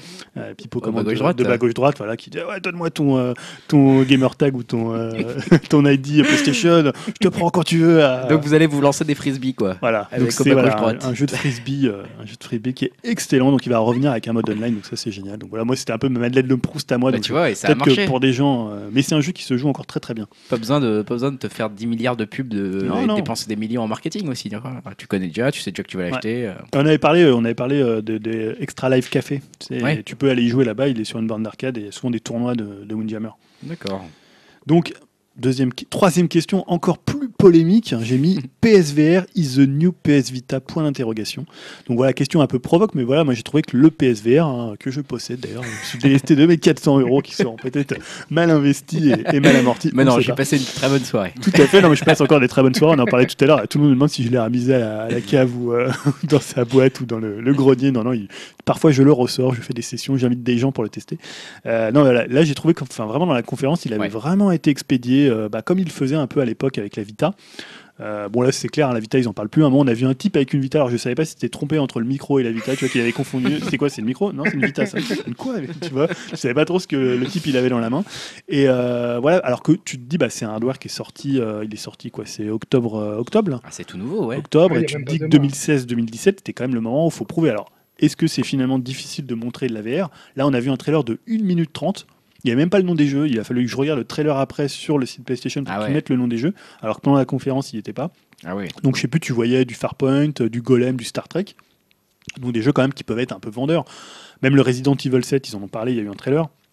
Bah, ils n'ont pas trop montré la partie VR. Alors est-ce que c'est compliqué de montrer de la VR Je sais pas. Ou alors est-ce qu'ils disent que les titres sont peut-être pas assez Est-ce que ça, vendeurs c'est pas bien vendu? Alors ouais, bon, pour l'instant, non mais il y a encore Noël qui va arriver. Il y a quand même pour Oui, ils pourraient essayer de vendre la machine en elle-même. Tu vois, aussi. là on parle, moi j'ai vu des chiffres comme euh, 750 000 euh, que- ven- ventes, donc déjà ils sont au-dessus de euh, ce qu'a fait Oculus Rift et de ce qu'a fait le HTC Vive. Mais voilà, peut-être qu'ils tablaient sur plus, mais il y a encore Noël qui va arriver, la PlayStation 4 est assez forte, ils peuvent encore pousser le produit, tu vois, ils vont pas l'abandonner. Alors est-ce que Ah c'était ouais. juste conjoncturel? Est-ce qu'ils se sont dit dans cette conférence, bah on va pas en parler pendant des heures, il y Je aura trouve que c'est une occasions? erreur, hein, parce qu'il y a des connards comme moi qui pourraient très bien acheter la console juste pour avoir le PSVR. Et je pense qu'ils devraient vraiment plus le mettre en avant. Quoi. Et... Mais après, peut-être qu'ils se disent qu'ils n'ont pas les bons jeux pour en parler aussi. C'est déjà difficile de parler de la VR. Et en plus, il te faut des gros titres. Bah voilà, c'est plus facile euh, de parler d'un euh, d'un Uncharted que euh, d'un truc que personne connaît trop et qui est en VR. Qui, tu sais pas trop comment le mais tu vois, ils ont Ace Combat qui en VR, bon, ils en ont un petit peu parlé. Euh, mais tu vois, c'est ce qu'on disait quand on avait fait le, le segment sur la VR. C'est difficile d'en parler. En fait, quelqu'un Ah ouais. qui a jamais fait de la VR, il n'arrive pas. Moi, quand j'en parle autour de moi, les gens me disent, mais c'est comment? Ah ouais, tu vois quoi? Oui, Enfin, parce qu'à part dire c'est génial et ça révolutionne le truc, Ouais, les gens- que les gens essayent. en Voilà, les gens pensent que c'est un peu de la 3D améliorée, alors que c'est c'est complètement différent de ça. Tu te rends pas compte de l'immersion quand tu vois euh, sur un trailer. Quoi. Donc est-ce que c'est difficile d'en parler? Est-ce que c'est difficile à vendre? Est-ce qu'ils ont déjà annoncé Je pense pas que ça soit le cas. Euh, Vous avez déclaré qu'ils étaient déjà rentables euh, maintenant sur l'objet en lui-même quelque part. Enfin, j'avais lu ce, ce genre de phrase qui avait été sortie par Sony, donc je pense que eux-mêmes sont déjà presque contents de leur vente. Puis rien que de dire bon, on s'y attendait, mais euh, de savoir qu'ils ont déjà battu entre guillemets Oculus sur leur propre terrain et HTC Vive sur leur propre terrain, ça devrait être une bon, satisfaction. ils n'ont pas la même puissance médiatique dans le sens où, euh, bon, après, on peut penser que Facebook, euh, c'est une grosse puissance médiatique. Quand même.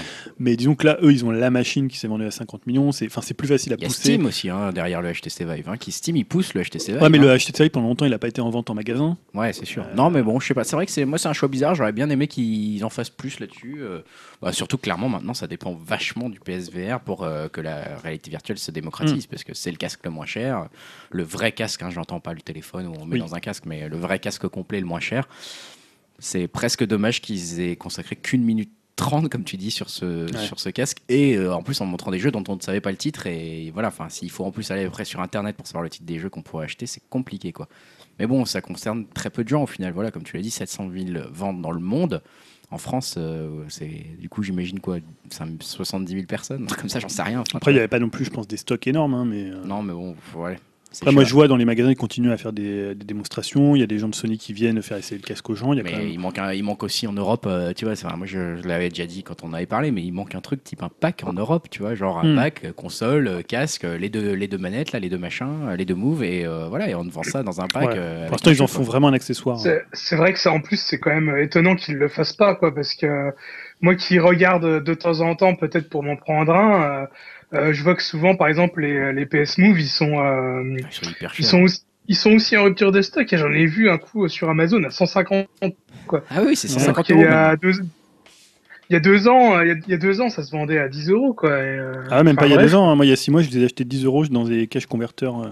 Ouais, c'est clair. Ouais, bah voilà, ouais. Et là, on t'en Bon, trouve plus. après, hein. euh, là, le prix, le vrai prix, c'est 80 euros, Ouais, mais les 80 deux. euros, c'est- déjà abusé, quoi. Mm. Mais tu vois, c'est quand même con, parce que je me dis, là, dans le podcast, bon, on est quand même, euh, on est amateur, on va dire, mais toi, t'en as un, et Dim et moi, on est tentés. Et je me dis, putain, il y en a deux sur quatre qui sont tentés, et les deux hésitent parce qu'il manque un pack, ou alors que, tu vois, ils n'ont pas fait l'offre euh, formellement bien ficelée, finalement.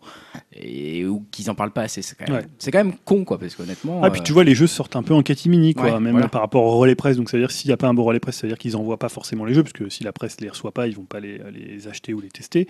Et tu as plein de jeux qui n'ont pas été vraiment tellement Et testés. pourtant, euh. toute la presse est d'accord que c'est un très bon casque et qu'il Ouais, marche très bien et que c'est pas l'objet le problème, quoi. Mhm. C'est la communication dessus. Donc là, il- c'est encore une occasion ratée dans cette conférence. On verra ce qu'ils feront en 2017. hein, Ouais. sur, euh, Autre question, c'est bah voilà, je, la moulinette indé, j'ai appelé ça, Ouais, c'est-à-dire que voilà, c'est un peu le passage obligé de chaque conférence. Tu as un segment indé où le monteur se dit comment je vais pouvoir caser ces 30 jeux en moins d'une minute? Tu m'étonnes. Et donc, vraiment tu, ça. bah, hein. tu comprends rien en fait. Tu sais pas euh, les jeux, tu vois pas ce que c'est. Il y a même pas un segment de 2 secondes par jeu. Et bah un peu comme pour la VR, hein, même s'il y avait moins de jeux pour la VR. Et c'est pas vraiment leur rendre honneur, je trouve. Alors bon, moi j'ai noté quelques indés parce qu'après ce que tu peux faire, c'est aller voir les trailers sur euh, bah, le YouTube de PlayStation. Ah, il faut être motivé. hein. voilà, et il faut regarder un peu les jeux. Il y a le Mother Russia Hein, que j'avais déjà parlé, qui est déjà sorti Mm. sur PC, euh, qui est le jeu de Cartel Sud, je crois, s'appelle le studio. C'est un studio français qui est un hommage euh, au beat'em up euh, à la Double Dragon. Euh, y a, alors j'ai noté Dread Nox, qui a le nom le plus imprononçable de Jaeger. Alors Jaeger, c'est ceux qui avaient fait, euh, comment s'appelait ce jeu Putain, j'ai oublié le nom. je ne me suis pas noté. Ça, c'est l'horreur quand t'as un, un trou de mémoire. C'est pas grave, tu retrouveras. Spec. Ops The Line. Ah, voilà, Voilà, bah, Spec. Ops The Line, qui était un jeu vraiment intéressant. Donc là, c'est leur nouveau jeu. Et il y avait Van. Moi, j'ai retenu Van, une sorte de décor apocalyptique avec une musique un peu la furie, entre Ico et Rhyme au niveau de, euh, voilà, de, la, de, comment, de la direction artistique. Donc ça, plutôt intéressant. Pas mal. ouais. Euh, voilà, mais c'est toujours le problème de la mise en valeur. J'ai l'impression qu'ils en montrent beaucoup, mais tu vois rien parce que finalement, euh, comme ça dure 5 secondes, t'as même pas eu, ton cerveau, il a même pas eu le temps d'imprimer le jeu que c'était. Donc, est-ce que là aussi ça vaut le coup? Alors, c'est aussi pour monter l'étendue du catalogue euh, PlayStation et dire voilà, regardez, chez nous, il y a des indés, il y a de la VR, il y a de la Vita. On a vu un mec qui en avait une avec euh, en bleu. Il y a des gros jeux, il y a des plus petits jeux, il y a des jeux qui reviennent. Voilà, c'est vraiment la famille PlayStation. Donc, ça fait mais c'est pas que- obligé d'aller aussi vite, quoi. Quand même. Voilà, C'est tu ça. pourrais prendre peut-être 2 minutes sur 1 heure et 15 ou 3 Ça. minutes. euh. Prends, prends- prends deux minutes de plus, quoi. Puis juste montre Ouais. les noms des jeux, Ouais. euh, montre-en un ou deux vraiment en avant si tu les aimes bien et que tu veux les mettre en avant parce que tu sens qu'il y a un potentiel commercial. Et il y en a. Et, là, c'est clair, c'est juste de vomi, quoi. C'est du vomi d'indé, quoi. Voilà, en même temps, la dernière fois qu'ils avaient mis un jeu des très en avant, c'était No Man's Sky, et c'était peut-être pas une bonne Ah, idée de l'avoir mis. Ça leur est tant en avant. les pattes, ouais. Euh, je ne sais pas si vous avez d'autres choses à ajouter sur les, les indés. Non, euh. bah c'était tellement rapide que je pense qu'on a un peu tout dit. hein. C'était trop rapide presque. Et bah, dernier point, moi j'ai trouvé que c'était, bah, la question est quand même posée, le Japon retour en force en Occident, euh, puisque autant le dernier E3 de Sony, ça avait été très très léger côté euh, jeu japonais, ce qui était un peu étonnant, puisque le, le 3 a quand même une résonance beaucoup plus importante que la PlayStation Experience. Et là, c'était vraiment une super présence, j'ai trouvé, bah, autant en nombre qu'en qualité. Donc, euh, bah, pêle-mêle, j'ai cité, listé quelques jeux. On a eu Resident Evil 7, qui est assez rassurant, je trouve, sur l'ambiance de l'épisode. Ils ont l'air de revenir à un truc un peu à la pitié. Ils sont un peu éloignés du côté très action qui avait pris depuis le 4, euh, mais surtout Resident Evil 5 et Resident Resident Evil 6. Et là, on a l'impression que ça mise beaucoup plus sur l'ambiance. Alors, le scénario a l'air un peu pompé sur Silent Hill 2, j'ai l'impression, parce que tu reçois une message, un message de ta femme qui a l'air décédée. Enfin, ça a l'air d'être très Silent Hill 2. Euh, mais voilà, moi j'aime bien le, le retour de, de persos qui ressemblent à des vrais acteurs. hein. Je sais pas si tu te rappelles, c'était le dans le premier Resident, le, le Resident original, où tu avais cette euh, introduction avec des vrais acteurs qui étaient Ouais. très cheap, Ouais. mais qui faisaient beaucoup, je trouve, pour le. Ouais, À l'époque, tu voyais ça, c'était assez hallucinant. Euh, là, on a un peu l'impression qu'ils repartent de zéro, donc moi, je j'ai pas encore joué parce que là, tu peux jouer la démo en VR. Mais rien que déjà Kitchen, ça m'avait un peu fait flipper, Ah ouais, donc euh, je sais pas si je vais réussir à jouer à ce Ah, jeu. Kitchen, c'est impressionnant. hein. Ah bah Kitchen, ouais, moi c'était très très moche. Alors, apparemment là c'est assez joli, il y a beaucoup moins d'aliasing, ils ont que, beaucoup ouais. plus travaillé le jeu. hein. Kitchen, là, les présences étaient, étaient bluffantes. hein. Ouais. Là, pour là je me dis que j'ai pas trop envie de le faire en fait. Non. Veux-tu venir chez moi y jouer pour que Non, pour me remonter je, le bras non, je, je ne viendrai pas. hein. Dès que ça fait peur, je ne viens pas. Merci. Euh, On a eu Nier Automata, Ouais. donc là qui a l'air toujours aussi excellent, hein, le, le jeu de Square Enix et Platinum Games qui sortira le 7 mars. On a eu Persona 5 qui a eu un nouveau, un nouveau trailer qui sortira en avril. Euh, Grand Turismo Sport, ils ont monté euh, Last Guardian, il y avait Is Origin, il y a Nioh, donc le jeu de la Team Ninja qui s'inspire pas mal des Souls. Euh, il y a Let It Die, le free-to-play de Sudagoichi. Il y a Gravity Rush qui sort là euh, en début d'année prochaine. Nino Kuni avec sa DA aussi très Ghibli. On parlait tout à l'heure Mhm. du Zelda, mais Nino Kuni 2, voilà, c'est une belle DA. Il y a Danganronpa V3. Il y a les Yakuza qui vont finalement sortir en Occident. Le 6, c'est Kiwami qui est un remake euh, du 1, je crois. Ace Combat 7. Bon, il y a NAC 2. Est-ce que- qu'il fallait le faire Je ne sais pas. Est-ce que vous avez vu ce moment très gênant Les gens ont dit, voilà, il y a NAC C'est- 2. C'est tellement très bien vendu. Voilà, de- tu voyais les tweets je sais pas, c'était ah oui, Brexit, euh, Trump, euh, Fillon et NAC 2. euh, la- L'année 2016, elle est vraiment L'année pourrie. 2016 est vraiment horrible. Il y avait un nouveau Marvel versus Capcom, donc Infinite. Alors, je sais pas si c'est un remake ou un nouvel épisode. Et euh, voilà, C'est je un nouvel épisode, je crois. c'est un nouvel épisode. Ouais, alors on a vu, Oui. euh, moi, j'ai pas trop vu le trailer. C'était un, un peu près au début du- de la conférence. Euh, voilà, donc il y avait vraiment énormément de jeux japonais quand même qui étaient mis en avant. Donc euh, ça, c'était quand même assez rassurant parce qu'on parle souvent. Est-ce que le jeu vidéo japonais va mal? Est-ce que voilà, il va mourir? Est-ce que le Japon ils savent encore faire des jeux? Est-ce que Final Fantasy XV est un bon jeu? D'ailleurs, on n'a pas parlé de Final Non, Fantasy XV. en même temps, on l'a pas essayé. En même temps, personne n'y a joué, je pense. C'est vrai que la critique a été partagée hein, sur Final Fantasy XV. Et euh, voilà, donc euh, pour, j'étais content de voir bah, que le Japon revenait quand même en force hein, dans une conférence Sony. Et là, il y avait quand même une belle présence. Euh, voilà, après, je pense pas qu'on ait oublié tellement de jeux. Il y a eu un trailer d'Horizon Zero euh, où on dirait des, des combats de zoïdes. Donc ça, ça m'a fait plaisir de voir des zoïdes qui se battent. Il y a eu Call of Duty, on s'en fout un peu. Destiny, euh, Rise of Iron, on s'en fout aussi un peu. Euh, voilà, moi, c'était un peu tous les jeux que j'avais notés. euh. Non, mais c'était une conférence super riche, hein, clairement. euh, ils sont, enfin, comme tu l'as dit, c'était dense, quoi. C'était on dense. s'est pas ennuyé et il y a eu vachement de contenu dans cette conférence. Dites-nous si on a oublié des choses. On mettra en lien sur upcast.fr également les conférences, les, pardon, les bandes annonces qu'on a évoquées, les trailers et bandes annonces de, de jeux qu'on a évoqués pour la Game Awards. Ah oui, si tu le fais pour la PlayStation Experience, Non, là, y en a un il sort trop. dans 6 mois. Le... Ouais, c'est ça, non, non, non, mais juste les Zelda, les Battlestorm, les Bulletstorm, pardon, Death Stranding, Mass Effect et Prey qu'on a évoqués juste avant, et vous pourrez les retrouver comme ça sur upcast.fr. Et on va passer euh, à la partie euh, conseils et critiques.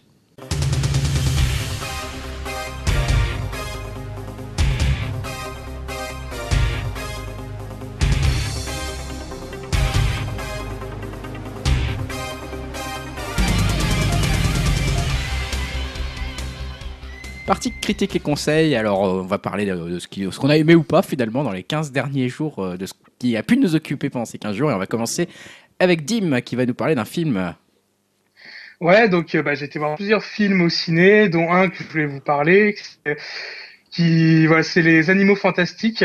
Ouais, Donc euh, déjà, je dois dire que je suis assez fan de l'univers Harry Potter, euh, que ce soit les livres ou les films. Euh, pas mal de gens ont critiqué euh, les films euh, depuis l'arrivée de David Yates à la réalisation, c'est-à-dire depuis l'Ordre du Phénix. Euh, comme quoi, pas, les films n'étaient pas aussi complets que les livres, ce qui n'est pas faux, mais j'ai toujours considéré ces films-là euh, comme de parfaites illustrations, euh, de compléments euh, du livre, on va dire. Je trouve qu'il a, il a toujours eu un souci du détail, un respect des descriptions des livres de J.K. Rowling, qui était assez bien fait. Euh, J'étais donc euh, assez content dès le départ de retrouver cet univers-là au cinéma. Euh, avec cette fois en plus J.K. Rowling au scénario du film inspiré de son mini-livre des animaux fantastiques, qui est plus un glossaire qu'autre chose hein, au final. Euh, donc là, vu que c'est une histoire plus ou moins originale tissée autour de l'univers d'Harry Potter, on ne peut au moins pas lui reprocher, enfin au film, qu'il manque de, de segments d'histoire. Euh, J'ai bien apprécié euh, l'histoire de Newt Scamander à New York en compagnie de ces animaux fantastiques. Le héros, euh, je trouve, est assez attachant, ce qui n'était pas forcément gagné euh, bon, d'un point de vue personnel, vu que l'acteur Eddie Red- Redmayne, euh, la seule fois où je l'avais vu auparavant, c'était dans Jupiter Ascending, où il jouait le méchant. C'était juste catastrophique. On avait l'impression que c'était un peu un méchant à la Nicky Larson. Et, euh, ah ouais, quand même. Enfin, après, je l'avais vu en VF. Hein, Ah, c'est pour ça. pour ça, ouais. Donc euh, après j'avais vu aussi euh, sur euh, sur YouTube la, la review du Fossoyeur de film où il comparait le héros avec le docteur de Doctor Who, c'est exactement ça. Euh, un peu la même attitude excentrique, le même style vestimentaire et une boîte plus grande à l'intérieur. Donc c'est peut-être pour ça aussi que j'ai aimé ce perso euh, vu que je suis un grand fan de.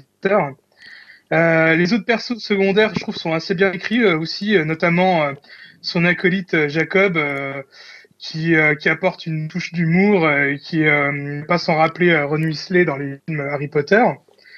Euh, mais comme je le disais, euh, selon moi, la force du film, c'est aussi son ambiance et l'univers Harry Potter bien présent tout au long, tout au long du film, mais aussi en s'éloignant des films d'origine.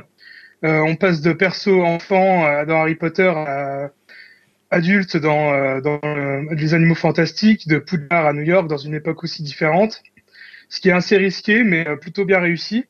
Après, le film a, a quand même évidemment des défauts. Je trouve surtout euh, de rythme et d'écriture, euh, des passages assez longués comme la chasse aux animaux fantastiques, ce qui est pourtant un comble vu que c'est un peu le titre du film quand même. Euh, en fait, le film fait un peu film deux en un, où l'on voit cette fameuse chasse qui est une partie plus légère un peu un prétexte pour, pour présenter le personnage principal et aussi rendre hommage au livre qui présente les animaux euh, il y a une autre partie plus sombre où les enjeux sont plus importants euh, et servent d'intro pour les quatre prochains films avec euh, Colin Farrell et euh, Ezra Miller notamment. Et c'est aussi la partie que j'ai préférée. Alors euh, en même temps, euh, Eddie euh, le- a évoqué lui aussi euh, une saga qui va se dérouler sur un récit de 19 ans et que celui-ci ne serait pas forcément le personnage princi- principal dans tous les films. Euh, ce film euh, en lui-même a donc une fonction introductive. Euh, tout cela et ça, et ça sent un peu, je trouve. C'est autant une qualité qu'un défaut. Une qualité parce qu'on sent que tout ce qui se trame derrière a l'air super intéressant et donne vraiment envie d'en voir plus. Mais c'est aussi un défaut car le film ne décolle jamais vraiment, j'ai trouvé. Euh, j'en en j'en voudrais vraiment à personne qui, qui n'est pas fan de la de l'univers Harry Potter euh, de pas entrer dans le film et de pas l'aimer par exemple. Donc euh, selon moi, ça a un bon avant-goût euh, d'une peut-être, j'espère, grande saga. Et euh, si on le prend en film unique, c'est un bon divertissement euh, sans grande prétention, on va dire quoi. Ouais, ça résume bien également ce que j'en ai pensé. Tu l'as vu aussi, ouais. ouais, ouais, je l'ai vu aussi. Moi, j'ai juste effectivement eu beaucoup de mal à supporter l'interprétation de Eddie euh, Redmayne, que j'ai trouvé complètement naze en fait. Toi, tu l'as vu en. VO, donc là, Ouais, je l'ai vu en VO, mais euh, vraiment, j'ai pas compris parce comment il VF, jouait, on peut dire, ouais, bon. c'est la, c'est la Et doublage. tu l'as- tu l'avais pas vu dans Jupiter Ascending? Non, non, j'avais pas vu Jupiter Ascending et j'avais jamais, vu- j'ai jamais vu aucun de ses films, donc euh, je- je- j'avais pas d'avis là-dessus. Mais là, euh, ouais, j'ai pas aimé euh, à cause de ça. Moi, en fait, ça m'a vraiment bloqué. Mais le reste, euh, voilà, étant plutôt assez fan d'Harry Potter aussi, euh, l'univers m'a m'a plutôt séduit et je l'avais bien compris comme une introduction puisque j'avais bien en tête qu'ils allaient en faire plein de films après. Euh, donc, euh, je suis curieux de voir la suite. Voilà, je suis pas encore hyper hypé, on va dire, pour le moment. Mais voilà, à, suivre donc pour euh, les animaux fantastiques, vous l'avez compris, si vous aimez Harry Potter, a priori il y a des chances que vous aimez bien, c'est toujours au cinéma. Et euh, Stan, je vais te passer la parole, tu as fait ton petit travail préparatoire, Eh même oui, si tu es un invité euh, surprise. J'ai bossé. Alors les invités, sachez que vous devez bosser si vous venez ici. Bon, ça va, attends, il n'y a pas grand chose à faire quand même. Alors moi, j'ai commencé une série qui s'appelle euh, Designated Survivor, donc le survivant désigné, on, va- on peut traduire ça comme ça. Euh, c'est une série qui est diffusée sur Netflix en ce moment, et en fait une série que tous les médias, les critiques qualifient de géniale en fait. Euh, le pitch très rapidement, en fait aux États-Unis, il existe une loi pour désigner un survivant au cas où le président meurt dans une attaque ou autre. C'est le président qui désigne quelqu'un de son entourage pour le remplacer au pied levé comme ça. Le Designated Survivor. Et c'est Kiefer Sutherland qui se, retrouve, qui se trouve être ce fameux euh, Designated Survivor. Le président meurt dans un attentat et il se retrouve président du jour au lendemain alors qu'il n'y connaît rien. Mm. Ça, c'est le pitch de départ, on le sait dès les premières minutes. hein. Ah oui, c'est même le pré-générique. en Voilà, fait, hein. voilà c'est tout de suite ça. Et, euh, et voilà, et cette série est- euh, remporte beaucoup de très bonnes critiques et comparée à House of Cards, Marseille, je ne sais pas si c'est une bonne, une bonne comparaison, Oh là, non. mais voilà, étant grand fan de House of Cards, je me suis précipité sur cette série, j'ai regardé les trois premiers épisodes pour le moment, et je dois avouer que je la trouve vraiment pas terrible, terrible. Ah. Euh, alors, elle Aïe. est tout sauf subtile. Le jeu de Kiefer Sutherland est hyper énervant parce qu'ils ils le font jouer à un mec qui est tout le temps débordé, tout le temps en bord de larmes, qui sait jamais quoi faire. C'est hyper américain, tu as des drapeaux américains dans tous les sens, tu as une mélodie plombante dès qu'il y a un truc qui se passe qui, qui fait tire larme, tu as des situations... Ouin, ouin, ouin.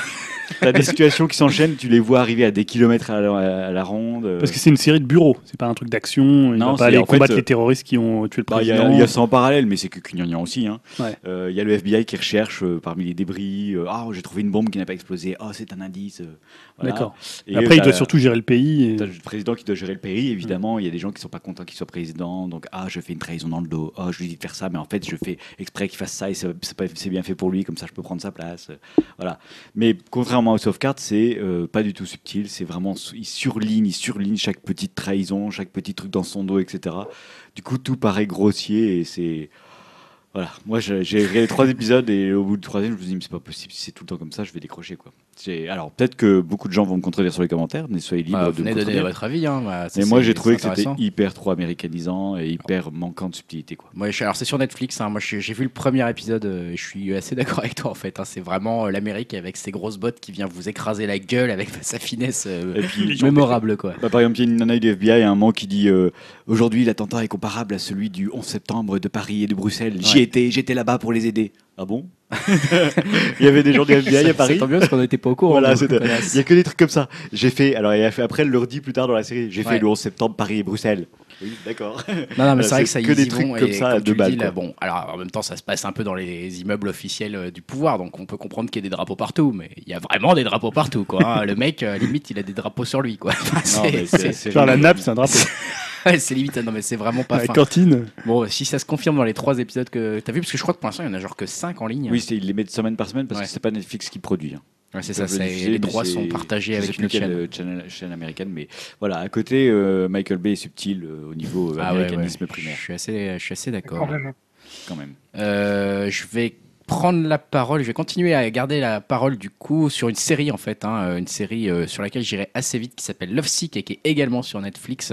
Euh, c'est une série pour le coup comique que moi je conseillerais cette fois-ci. hein. donc c'est des épisodes, c'est une série très courte. hein. La première saison fait que 6 épisodes, la, deuxième saison fait que 8 épisodes et c'est des épisodes de 20 minutes seulement. Donc c'est une série qui a déjà ce premier avantage, c'est qu'on perd pas son temps même si on n'accroche pas, mais je suis assez confiant sur le fait que vous accrocherez.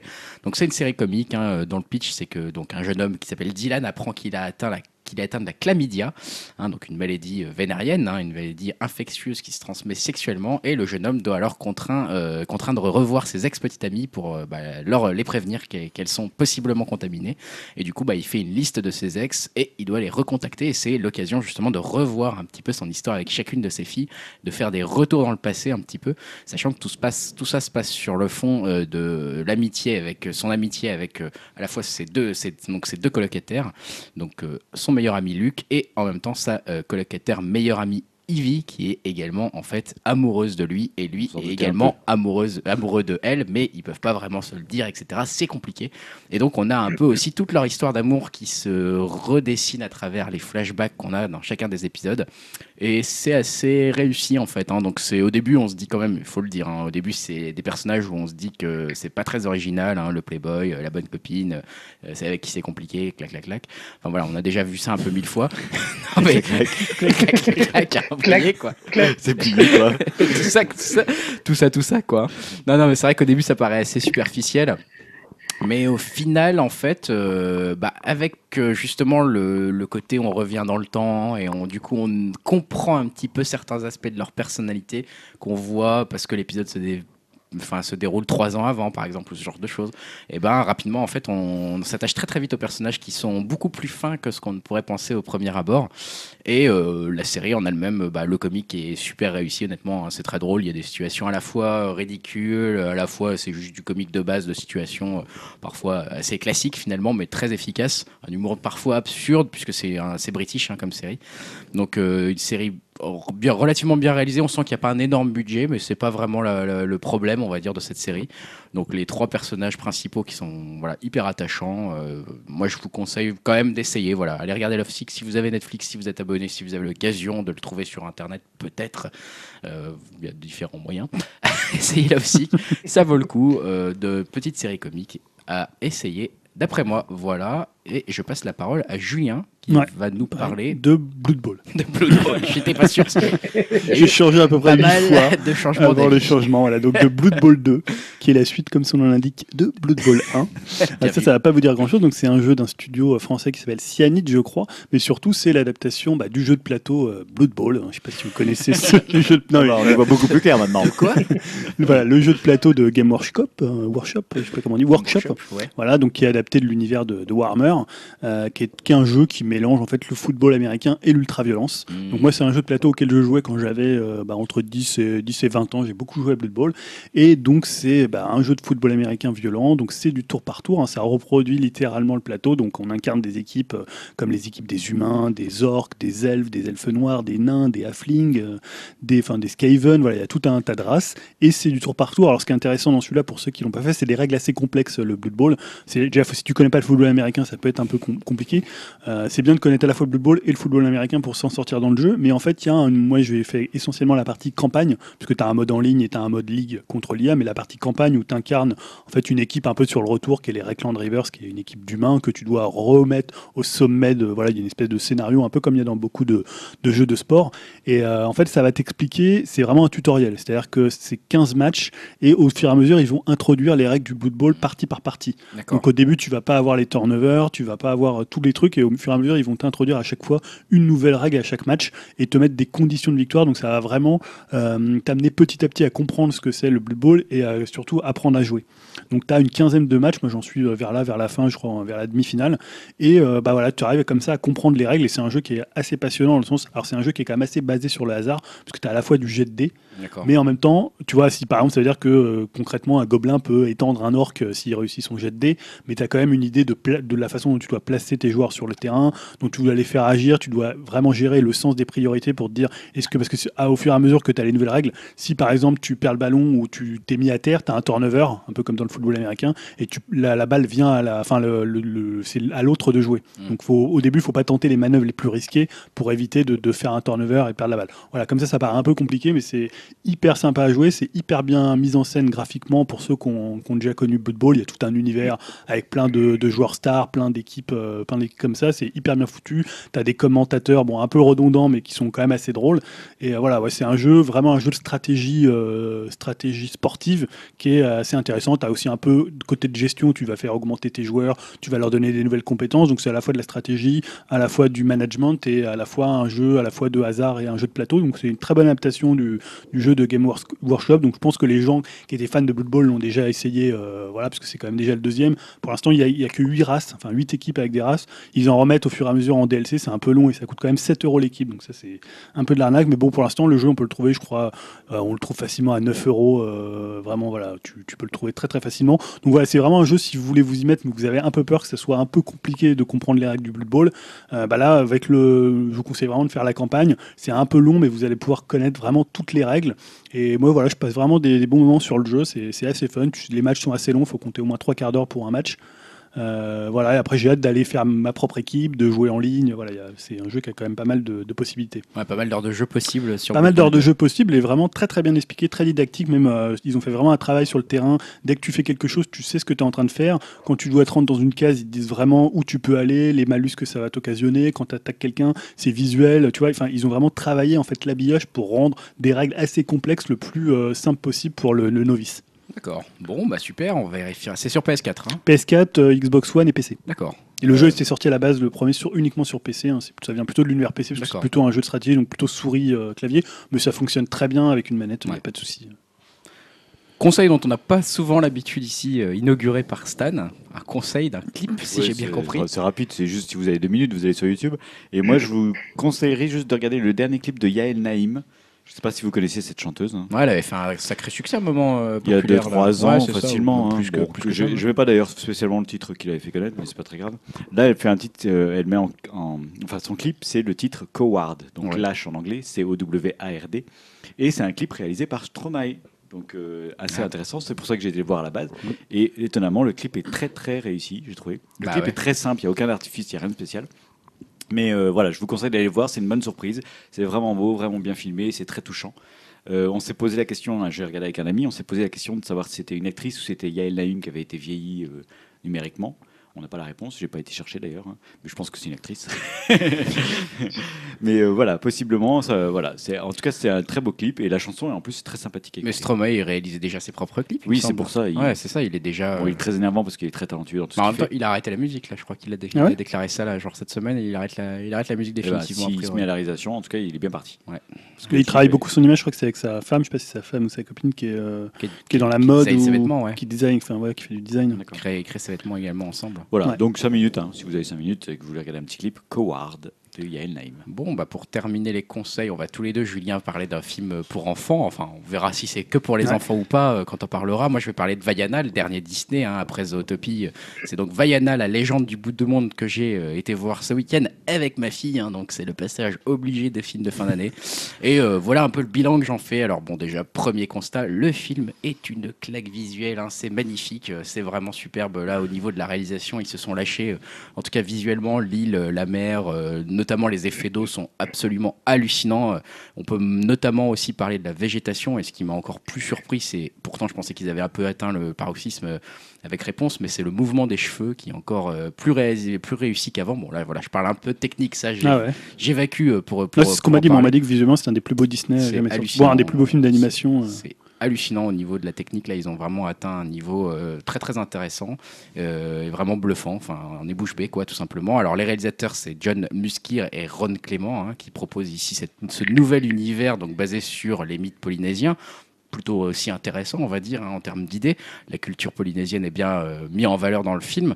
Euh, c'est eux, pourquoi je parle des réalisateurs, puisque c'est eux qui avaient signé aussi euh, La Princesse et la Grenouille, Hercule, Aladdin. Donc euh, vous voyez que c'est pas des noms, euh, voilà, c'est plutôt des gros, des gros noms chez Disney déjà. Euh, on sent d'ailleurs euh, qu'ils se sont largement inspirés de Disney et de l'univers Disney. Alors on peut penser bien sûr à Lilo et Stitch, hein, qui, se qui se déroulait un peu dans les mêmes univers. Mais clairement, dans le film, on va retrouver euh, beaucoup de Hercule.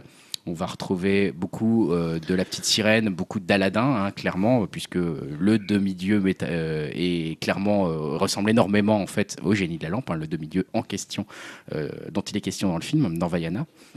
Euh, Vaiana en elle-même est euh, justement une fille aussi euh, intéressante puisqu'on est clairement sur un cycle d'exploitation dont on parlait off euh, avant, euh, avant d'enregistrer où on est dans un registre où on a un peu lâché les princesses Disney et là encore une fois on se retrouve avec un personnage assez intéressant, assez touchant puisqu'on n'est pas, par exemple elle se retrouve pas du tout à, mêlée à une intrigue amoureuse, c'est une femme forte voilà qui est chef de sa tribu et, qui est plus simplement pour être finalement celle qu'on va délivrer quelque part, la damsel in distress.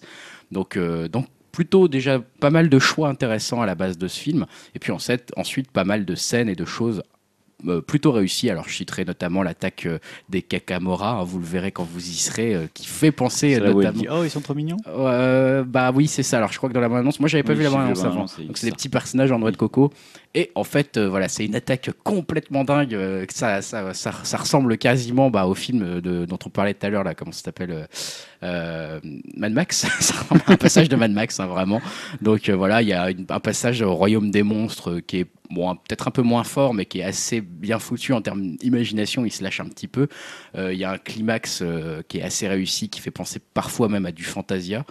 Quelque chose d'assez assez réussi. On peut parler, bien sûr, puisqu'on est clairement dans un Disney musical, hein, pour le coup. Donc, si ça vous rebute, euh, mais que vous n'avez pas le choix parce que vous avez des enfants, bah, tant pis pour vous. Et si ça vous rebute et que vous avez le choix, bah, n'y allez pas parce qu'il y a beaucoup de chansons. hein. Il y en a 12 au total. Bon, les chansons sont quand même, on va dire, plutôt réussies, au moins d'un point de vue marketing. hein. Je parle pas d'un point de vue musical, mais en tout cas d'un point de vue marketing. Euh, je parle notamment d'une musique qui s'appelle You're Welcome. Euh, vous allez voir que celle-ci, euh, c'est un peu dans la même veine que Je suis ton meilleur ami d'Aladin. Euh, donc pour se souvenir, et pour le coup, elle est euh, affreusement entêtante et elle va vous rester dans la tête. C'est hyper réussi. Donc You're Welcome, hein, chanté par Dwayne Johnson, hein, qui, qui incarne le demi-dieu en question. Est-ce que tu l'as vu en VO ou- Je l'ai vu, euh, non, je l'ai vu en VF, mais j'ai été revoir euh, cette chanson et les chansons phares en VO pour me faire un avis Parce que dans- dedans les chansons sont en VF. Ouais, Un les chansons sont en VF et c'est bien raté en VF. hein. Pour le coup, euh, non, non, mais c'est vrai, c'est très bien chanté, hein, mais les qui, qui casse les rêves. Quoi. non, mais voilà, et la chanson titre euh, qui va devenir le nouveau, euh, le nouveau truc euh, qu'on euh, de Libéré, délivré, voilà, ça s'appelle How Far I'll Go. Et bon, encore une fois, on va en, En français, bouffer. Euh, je sais pas, je, je sais plus, je sais plus comment ça s'appelle, mais euh, elle est, faut l'avouer, elle est très réussie et c'est fait pour rentrer dans la tête des enfants qui vont vous la chanter certainement. Alors peut-être par contre quand même déception euh, sur un certain point, notamment sur plusieurs points, mais je parlerai quand même du fond de l'histoire. Moi, c'est là que ça m'a peut-être un peu déçu. euh, ce Disney, puisque j'ai trouvé que le déroulement finalement était très simple, même presque prévisible. Euh, alors clairement, on est sur une, sur une histoire assez intéressante, puisqu'on est sur une histoire qui va mélanger euh, l'idée de préserver son héritage, les traditions, et en même temps bah, euh, d'aller vers l'évolution, vers une nécessaire évolution. Alors clairement, Disney évoque sa propre histoire à travers le film, donc il y a un côté intéressant, une double lecture qui est assez, assez marrante, mais il n'y a pas de twist, il n'y a aucun retournement de situation, il y a pas de, c'est très plat en fait. hein. On, se souvient qu'il y avait des twists dans La Reine des Neiges, on se souvient que dans Zootopie, il y avait une morale qui était quand même plutôt surprenante et qui était étonnante au départ. Souvient dans Baymax et les nouveaux héros qu'il y avait un, voilà, pas mal de twists, de choses qui pouvaient être très surprenantes, de choix assez forts dans l'histoire. Et là, finalement, ça paraît assez plat par rapport au dernier Disney que j'ai pu évoquer. Donc voilà, euh, autre point finalement sur lequel je mettrais peut-être un petit bémol, c'est l'humour. hein. Je, je l'ai comparé un petit peu à Aladdin, justement, ce fameux génie de la lampe. Et là, c'est donc un demi-dieu qui joue un peu ce rôle d'un personnage extraordinaire. Bah, le demi-dieu, euh, il est drôle, mais il est plutôt drôle de type lourd que drôle de type fin. Euh, où pouvait l'être le génie qui était, euh, par son extravagance, euh, finalement complètement dingue, déluré et drôle. Là, il, atteint jamais ce niveau-là, en fait. On sent que c'est leur inspiration, on sent qu'ils veulent aller vers là.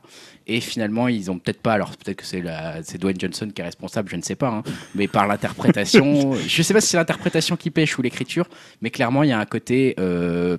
L'humour est pas assez, presque assez fort pour qu'il dans- il en devienne euh, vraiment drôle et on se contente juste presque d'un humour un peu lourdeau, euh, ce qui est un peu, ce qui est un peu dommage. Ce qui n'empêche pas que ça reste, je pense, quand même un plutôt un grand Disney, plutôt un bon Disney. Je dirais pas un grand Disney, plutôt un bon Disney. On est quand même encore assez loin des réponses, à mon avis, hein, de réponses euh, plutôt dans les nouveaux Disney, moi que je mettrais au-dessus parce que justement beaucoup plus drôle. Mais euh, voilà, je pense que c'est plutôt une bonne surprise et que ça fera passer un bon moment. Alors clairement à vos enfants et vous, ça devrait aller, on va dire, ça devrait aller. Donc voilà pour euh, Moana ou euh, donc Vaiana en français. Et dernier conseil, et donc c'est encore un film plutôt a priori destiné aux enfants. C'est euh, Julien qui va nous parler d'Arietti. Ouais, donc Carietti, le, je crois que c'est le petit monde des, des chapardeurs euh, Tout à fait. hein. en français, donc un film du studio euh, Ghibli, donc un film qui date, je crois, de peut-être 4-5 ans. Ouais, euh, ouais, c'est ça, pas moins, tout ouais. récent. Alors pour le décrire, moi je dirais que c'est une sorte de, de remake des Mini-Pouces, C'est ce que j'allais dire. tu Nous, vois. les mini- avec dans le rôle de Eric le Grand Chaud. Donc euh, voilà, parce que finalement c'est la même idée, c'est-à-dire c'est des petits personnages qui vivent dans, euh, enfin sous la maison, euh, sous les, euh, pas comment dire, dans le- l'espèce de sous- Dans les recoins, ouais. Ouais, dans, les, ça. dans les recoins des, des maisons des, des adultes. Et c'est aussi un peu un vie ma vie de gitan, parce que dedans, en fait, les, comme, le, comme le nom l'indique, c'est les chapardeurs. Donc les chapardeurs, qu'est-ce qu'ils vont aller faire? Ils vont aller chaparder, donc ils vont aller, alors pas vraiment voler, mais ils vont aller emprunter euh, ce, qui- ce dont ils ont besoin euh, bah, aux humains, c'est-à-dire des morceaux de sucre, euh, des bouts de bois, voilà, donc un peu, euh, voilà. C'est bon faire- enfant quand même. C'est bon enfant, ils vont C'est faire pas les louis d'or, c'est pas les trucs qui traînent quoi. non, non, là, parce que voilà, la donc dedans, ça raconte l'histoire d'une famille, donc euh, un couple et leur fille. Et euh, moi, ce que j'ai adoré le début du film. Alors, je sais pas si vous l'avez vu. Si moi je l'ai vu, ouais. Euh, je trouve que le début, la- parce que la première scène, finalement, c'est la façon dont le père euh, va initier sa, sa fille bah, au métier, je sais pas si on pourrait dire ça, mais euh, enfin à leur fonction, c'est-à-dire leur fonction de chaparder, donc de se promener dans la maison. Et je trouve qu'il y a un travail sur l'infiniment petit, l'infiniment grand, euh, puisqu'ils sont dans une sorte de maison euh, bah, immense. Après, ils arrivent dans une maison de poupée. Euh, voilà, il y a un travail à chaque fois sur les échelles, et j'ai trouvé cette scène assez hallucinante où voilà, ils marchent sur des clous. Le moindre finalement euh, euh, passage, c'est euh, tu vois descendre, je sais pas, d'un buffet, ça va être une expédition, Bah, un peu comme les mini puces, les mini sauf qu'il y a- il y a moins le côté lourd de Grand Pamini et de, et de Charlie Mini. Là, on reste quand même euh, un peu plus- c'était un peu plus tenu.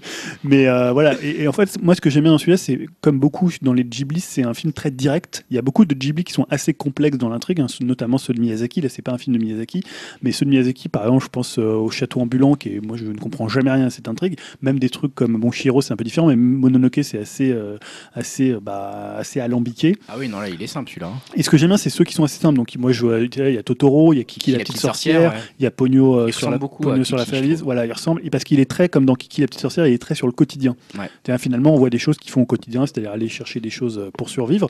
Et en fait, à part peut-être le, le personnage de la vieille qui veut attraper les chapardeurs parce qu'elle dit Oui, j'en ai vu dans mon enfance, je pense qu'il y a des petits êtres, bah, un peu comme les scientifiques dans les mini-pousses voulaient attraper euh, euh, les mini-pousses, bah, c'est un peu pareil.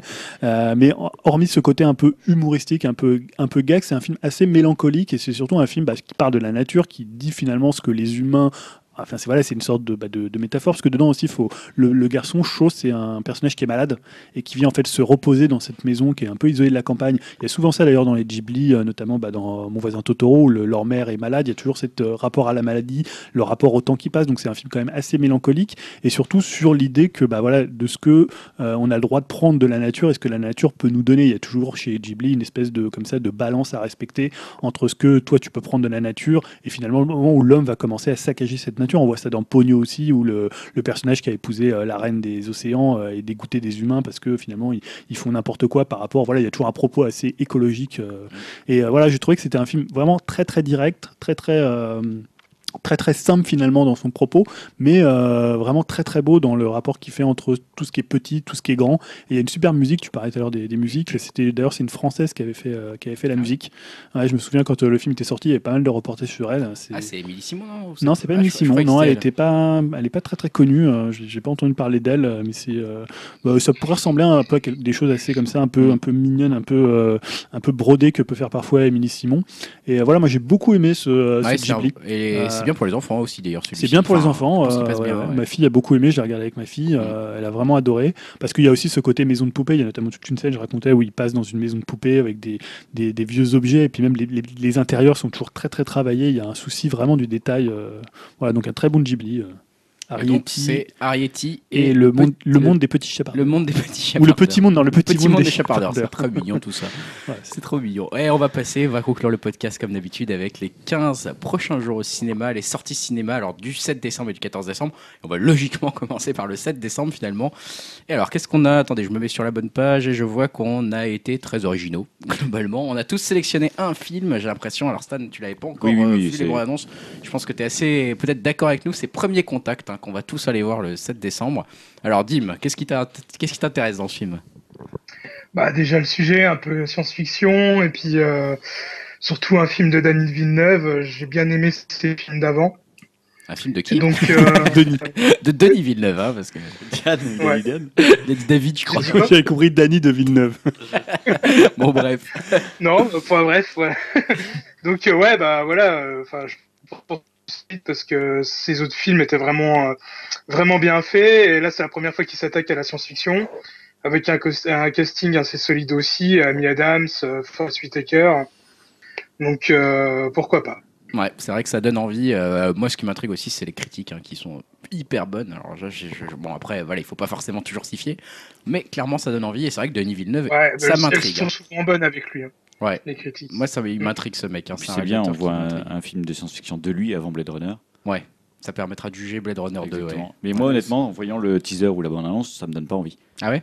Non, parce que j'ai l'impression d'avoir vu déjà 100 fois ça. euh, c'est un mélange entre tous les Roland Emmerich qu'on a pu voir ou les Spielberg. Alors, moi, je l'ai pas vu là bas J'ai fait exprès de pas l'avoir. pour Mais la bande-annonce, pour moi, me donne pas envie. Mais c'est Denis Villeneuve et je pense que je serais surpris, agréablement. Ouais. Au contraire. Mais euh, honnêtement, la bande-annonce euh, laisse présager d'un truc lambda, genre euh, on sait pas pourquoi ils viennent. Ah, attention, ils sont méchants Voilà. Et ils vont tout détruire. Exactement. Il y a le président des États-Unis qui va les sauver. Donc voilà, on, ça présume un peu ça à deux balles, mais je pense que c'est pas ça en fait. Et toi, Julien, t'as plutôt hypé aussi par Premier Ouais, c'est plus parce que moi j'ai vu aucun film de Denis Villeneuve, Ah hein, ouais ni Prisoners, C'est vrai ni Incendie, ni euh, les autres. Voilà, j'ai jamais eu l'occasion encore d'en voir. J'avais très envie de voir Prisoners.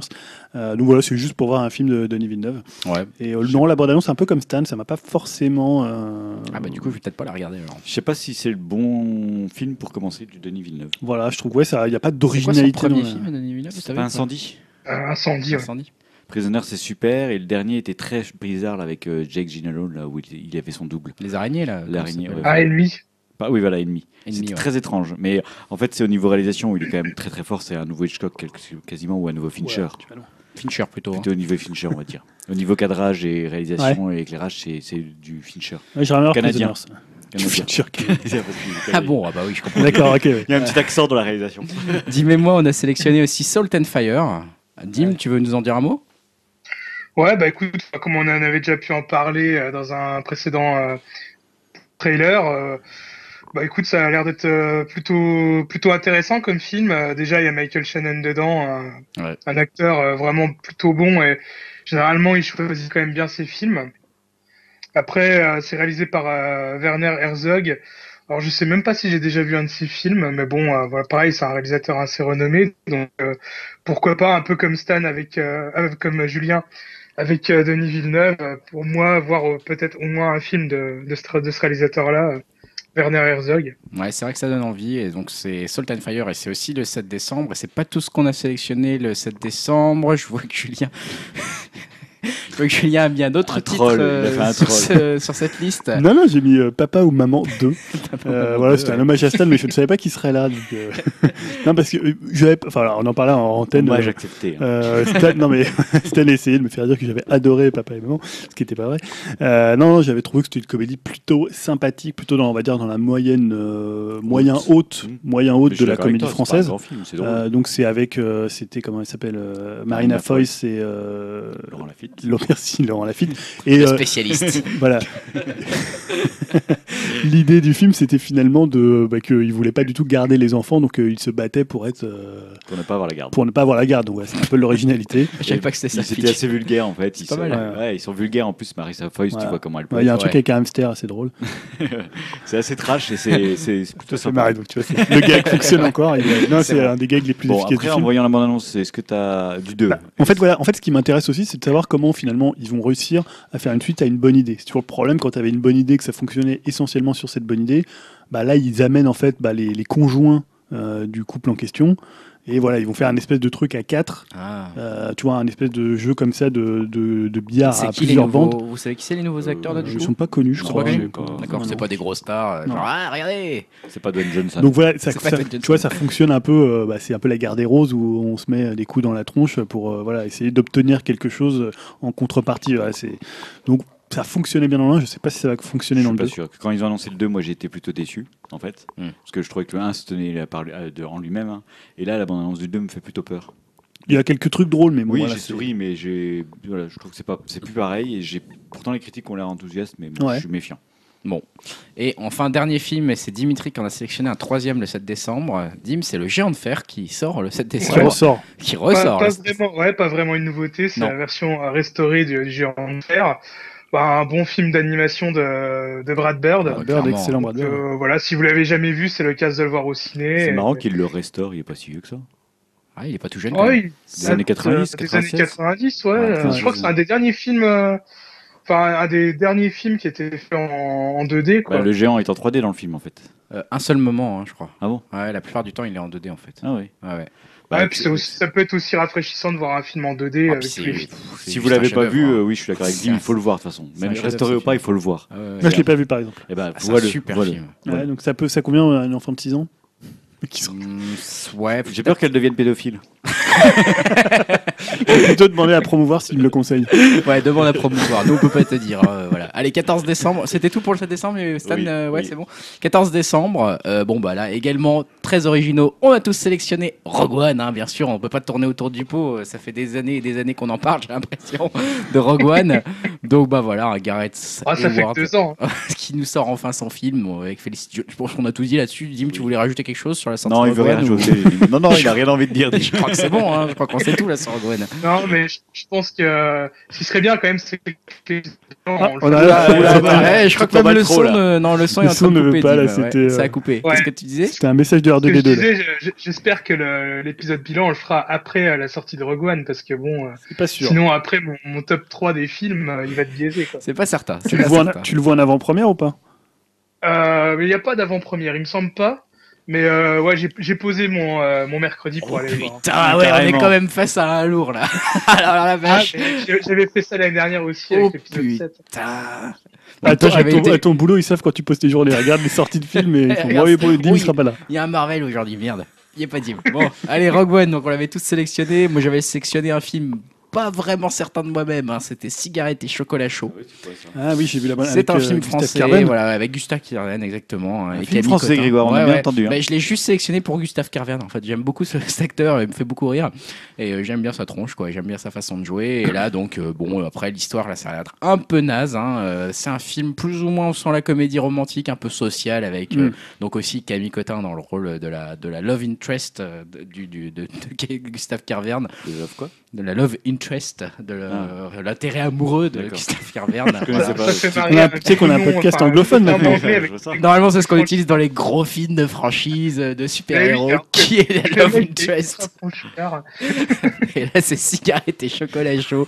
Donc voilà, mais bon, pour Gustave Kervern, pourquoi pas? Après, j'avoue que la bande-annonce donne pas des Non, masses moi j'ai arrêté au milieu de la bande annonce. Ah ouais, je, je te comprends. Donc euh, voilà, c'est avec trois petits points et des gros doutes hein, que j'avais mis ça euh, Ouais. dans la liste. Fumer plutôt une euh, clope en dehors du cinéma qui a un beau chocolat chaud quoi. Ouais, c'est ça. Euh, et du coup, euh, par contre, il reste un film, Oui, Personal Shopper. Persona Shopper, ouais, que Moi toi aussi tu bien, ouais. t'avais mis dans la liste avec Julien. Ouais, donc le nouveau film de Assayas, je le dis pour toi. hein, Je m'étrangle, voilà, le nouveau film de Olivier Sayas avec euh, Kristen, Kristen Stewart. Stewart, Donc euh, deuxième collaboration. Après moi celui que j'avais adoré c'était Sils Maria que j'ai pas vu. Ah, ouais, qui était très bien. qui Ah était excellent. Voilà, je vous le conseille vraiment. Juliette Binoche était incroyable dedans. Et euh, Kristen Stewart aussi. hein. Oui, oui, et le film aussi était assez incroyable. Oui. Enfin, moi, je trouve que c'est un des meilleurs films français de ces, ces dernières années, enfin de l'année dernière ou d'il y a deux ans, je sais plus de quand il datait. Euh, donc là, en fait, c'est simplement Personal Shopper. C'est euh, donc euh, un- une personne qui achète, je crois, de, des trucs de mode pour, euh, alors, je sais Pour pas les si pour les autres. Voilà. Oui. Donc, c'est en soi- fantastique en fait. c'est ça. Voilà, il y a un glissement assez fantastique. Le film n'avait pas été très bien accueilli, je crois, à Cannes, même s'il a eu, euh, il a eu, je crois qu'il a eu un Il a prix, eu un prix quand même. Hein. Prix de la mise en scène, ouais. peut-être. Ou non, c'était pas. T'es sûr que c'était prix de la mise en scène Ah, je, crois, je crois que c'est ça, ou un truc comme ça. Attendez, voilà. je regarde sur notre partenaire. Vas-y, Ah, regarde Que dit. Allez-y, parlez. Donc ouais, non, mais après c'était. On attend, on attend que Stan trouve, hein, On attend que pendant Stan 18 minutes. Non, c'était voilà. Généralement, quand j'ai bien aimé un pré- le précédent film d'un réalisateur, j'ai très envie de voir le suivant. Alors après, c'est parfois pas forcément le gage de, de qualité. Et Olivier Sayas, moi, j'avais bien aimé aussi son Carlos, euh, la version en deux parties qu'il avait fait. Euh, voilà. Donc euh, là, en plus, Kristen Stewart, moi, je l'ai vraiment découvert dans euh, Sils Maria. Je connaissais pas trop ce qu'elle avait fait avant, et euh, je la trouve vraiment J'avais hallucinante. pas vu les. Twilight? J'ai pas vu les Twilight. Les Twilight et euh, dedans je la trouve euh, voilà je la trouve à la fois elle est belle elle est à la fois assez euh, retorse elle est assez sauvage elle a quelque chose moi vraiment je trouve que cette fille euh, dans son jeu elle a vraiment quelque chose et là voilà bon Moi, je savais pas que c'était, ça glissait vers, la, vers le côté un peu Ouais, science-fiction, horreur, où on sait Ouais. pas trop exactement. En bon, c'est- un peu casse-gueule Ouais, c'est casse-gueule. hein. Le- je me suis dit, le, oula. fan- le fantastique du quotidien c'est toujours un peu limite on, a vu, on a vu. François Ozon se casser un peu la gueule avec Ricky c'est toujours voilà c'est toujours compliqué Bon, j'ai pas trouvé le prix pour Personal Shopper. d'avoir trouvé le Je- non, Bon, il a eu un prix, là. quoi. Ah, il a eu une, une récompense à Cannes Il y a une petite tape sur le dos. euh. c'est bien, continue. c'est bien c'est bien ce film c'est bon C'est bon. Vas-y. Félicitations. Et vous allez pas voir Ballerina? Euh, c'est un film d'animation, ça, Oui, avec une danseuse qui ballerine. non C'est tout? Vous avez des petites filles, je me dis, vous allez voir bah, Je sais Ballerina. pas, est-ce que c'est vraiment un film pour enfants, ça? Ou est-ce que c'est comme Sausage Je Party sais pas, il y a Camille Conta, Conta euh, dedans. Non, Ah. c'est- c'est Sausage Party, ça. Non, ça- il n'y avait pas un truc là, parce qu'on avait sélectionné Rocco et on doit faire un peu de cul, pareil, dans ce numéro. Il n'y avait pas un Il y a un truc. euh, documentaire avec Rocco en ce moment au cinéma. Ah, ouais. Mais ça, on l'avait déjà parlé. alors le- Ça, parlé T'as pas écouté le dernier podcast jusqu'au bout Mais toi, si, je l'ai écouté en plus. Bon, on a fait beaucoup de blagues. Mais il y a un truc avec celle qui jouait dans un Keshish là. Euh... Ah bon? Aifsa.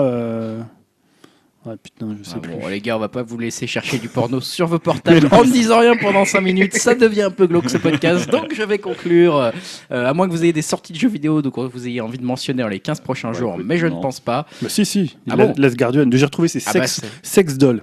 Sex Doll. Voilà, avec. Aifsa Herzi. Voilà, où elle joue une, euh, une prostituée. Ah, C'est vrai que ça faisait longtemps qu'on n'avait pas parlé de cul, donc. Non, mais ça a l'air pas mal. On va aller voir ça, c'est vrai. c'est- un documentaire aussi ou... Non, c'est pas un documentaire. Tu rigoles, on n'a pas arrêté, on a parlé plein de films d'animation là. c'est vrai, ça merde. Putain, ça oui, oui, il y a. Last Guardian, donc le, Ah, C'est vrai, enfin. voilà, le nouveau jeu de Fumito Ueda qui sort cette semaine, qui est déjà jours, disponible. Et qu'est-ce qu'on écoute comme petite musique, les gars? Bah, ça, c'est pas moi qui dis, c'est Julien. Donc j'ai choisi The Lemon Twigs. Donc The Lemon Twigs, c'est un duo qui vient euh, de, des États-Unis et qui a un son complètement anglais. Euh, ils ont non mais voilà, c'est la tradition des groupes américains un peu euh, comme à l'époque Big Star qui regardaient beaucoup plus vers l'Angleterre, vers les Beatles, vers les Kings. Et là ils ont tous les deux, euh, ils ont 17 et 19 ans, Oh putain. donc très très jeunes. Ah, mais c'est des frères. Euh, ouais, ils sont frères. Et il y en a un qui s'habille de façon un peu bizarre. Ils sont assez Je excentriques. croyais que était, c'était une fille en fait. Ouais, un peu dans l'esprit, bah, dans l'esprit David Bowie, un peu l'esprit Elton Attends, John il y a du Stan début. qui connaît un des trucs que Julien veut nous conseiller. On en, a, on en a quand même pas mal parlé, ils sont passés au passe Festival des Inrocks. J'ai 10 heures maintenant, je te, je l'ai dit. C'est Ah un oui. peu voilà, le duo dont, euh, dont on parle beaucoup. Donc je disais musicalement, ça ressemble beaucoup aux Beatles, euh, beaucoup à toute l'époque psychédélique euh, des années 67. Et ce qui est assez halluc- hallucinant, c'est qu'ils ont vraiment réussi à l'âge qu'ils ont, à vraiment à emmagasiner euh, toute cette époque-là. Ça paraît à rien quand tu as, je sais pas, 30, 40 ans, quand on a écouté des tonnes et des tonnes, mais tu te dis à 17, 19 ans, Ouais. euh, si je me rappelle à, à 17 ans, euh, ce que j'écoutais, euh, les influences que j'avais, voilà, c'est quand même assez hallucinant. Là, Et l'album, l'album est super bien. Il est à, Dr. 16. À la fois très enluminé. Il a un côté, tu vois, on parlait tout à l'heure de Queen. Bah voilà, moi je trouve que c'est un Queen, je trouve que c'est un, un- un groupe qui tombe vraiment du mauvais côté de la barrière. Et eux, ils sont toujours sur le, le dos de la, ils sont sur la barrière, mais ils ne tombent pas. Voilà, ils peuvent même passer à des choses presque Elton John euh, première période, et en même temps rester dans des trucs très euh, psychédéliques. Euh, T'aimes c'est- pas Bohemian Rhapsody? Bah non, pas du tout, par exemple. Ah oui. Voilà, je trouve que c'est le moment où ça tombe dans le cliché un peu grotesque, un peu, euh, un peu gros orchestre, un peu presque Alors- à la fois musique de stade et. euh, Ça va avec. Juste pour revenir sur le morceau, Voilà, c'est quoi The le Lemon Twigs. Alors je sais pas si on va réussir à trouver euh, le morceau que je veux mettre, euh, qui s'appelle, j'ai d'ailleurs oublié le titre. Voilà, c'est la fin du podcast, il est plus de. On vous 11 mettra heures. un morceau de The Lemon Twigs. Ça sera dans les commentaires de l'émission. ça sera les- dans le descriptif. Non, alors soit, je, soit c'est parce que non, le problème c'est si on le trouve pas sur YouTube, donc il y aura soit This Words, qui est un morceau qui fait complètement Beatles, ou soit j'avais choisi, je vais le retrouver, hein, c'est juste la question de quelques, minutes, hein, voilà. Sinon, on peut mettre Coward de Yann Elney. ou alors I Wanna Prove, euh, Prove to You, que je voulais choisir de mettre, qui est un morceau presque un peu R&B, on a l'impression qu'il s'est échappé un peu d'un album d'Otis Redding, il est excellent, si j'arrive à trouver celui-là, ça sera celui-là, et sinon ça sera This World, vous reconnaîtrez ce que Et sinon, ça sera. Coward. ça sera la Vaiana. Ça sera The Lemon Et au Twigs. pire, en quatrième, ça sera Vaiana. Vaiana, sinon. Et Metallica si on trouve vraiment rien. Vraiment. Non, au pire, Red Hot. Les Red Hot. Et PNL sinon. là. Non, ça c'est Donc non, vraiment. non, The Lemon Twigs, donc normalement ça sera I Wanna Prove You, et sinon ça sera This World.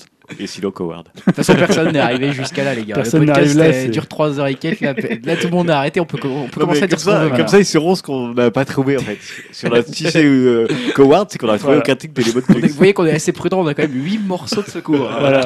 C'est pour ceux qui auront platiné le podcast, qui arriveront jusque là, ils sauront. S'il y, a C'est un mot du- s'il y a du PNL, c'est qu'on a vraiment galéré comme des porcs. Bon, bah on vous dit euh, à bientôt. Alors le prochain numéro sera peut-être, si on y arrive, un numéro bilan et donc pas un Voilà. numéro euh, Bientôt. classique. hein. Et alors, en tant serait- qu'invité, je vais vous teaser le pro- prochain invité. Je peux? Bah, Le prochain invité est officiel ou pas? Euh, oui, je pense, oui, oui. Le prochain invité, c'est Yao. Ah, bah, ça c'est du teasing. dis donc. on vous dit. T'as un sens du teasing. Peut-être que chez vous, vous n'avez pas deviné qui était l'invité. Mais Avec ce petit indice, vous devriez trouver, sachant que l'indice c'est Yao. sachant qu'il est déjà venu dans le podcast. Je vais pas, Voilà. j'aurais pas dû dire le mot teaser. Non, tu aurais pu dire, voilà, il est déjà venu dans le podcast. Je vais vous le révéler, j'aurais dit. Bon bref, allez, on conclut là-dessus. Dans quelques jours. Bientôt à tous. con, Salut, à salut. tous. Salut à tous.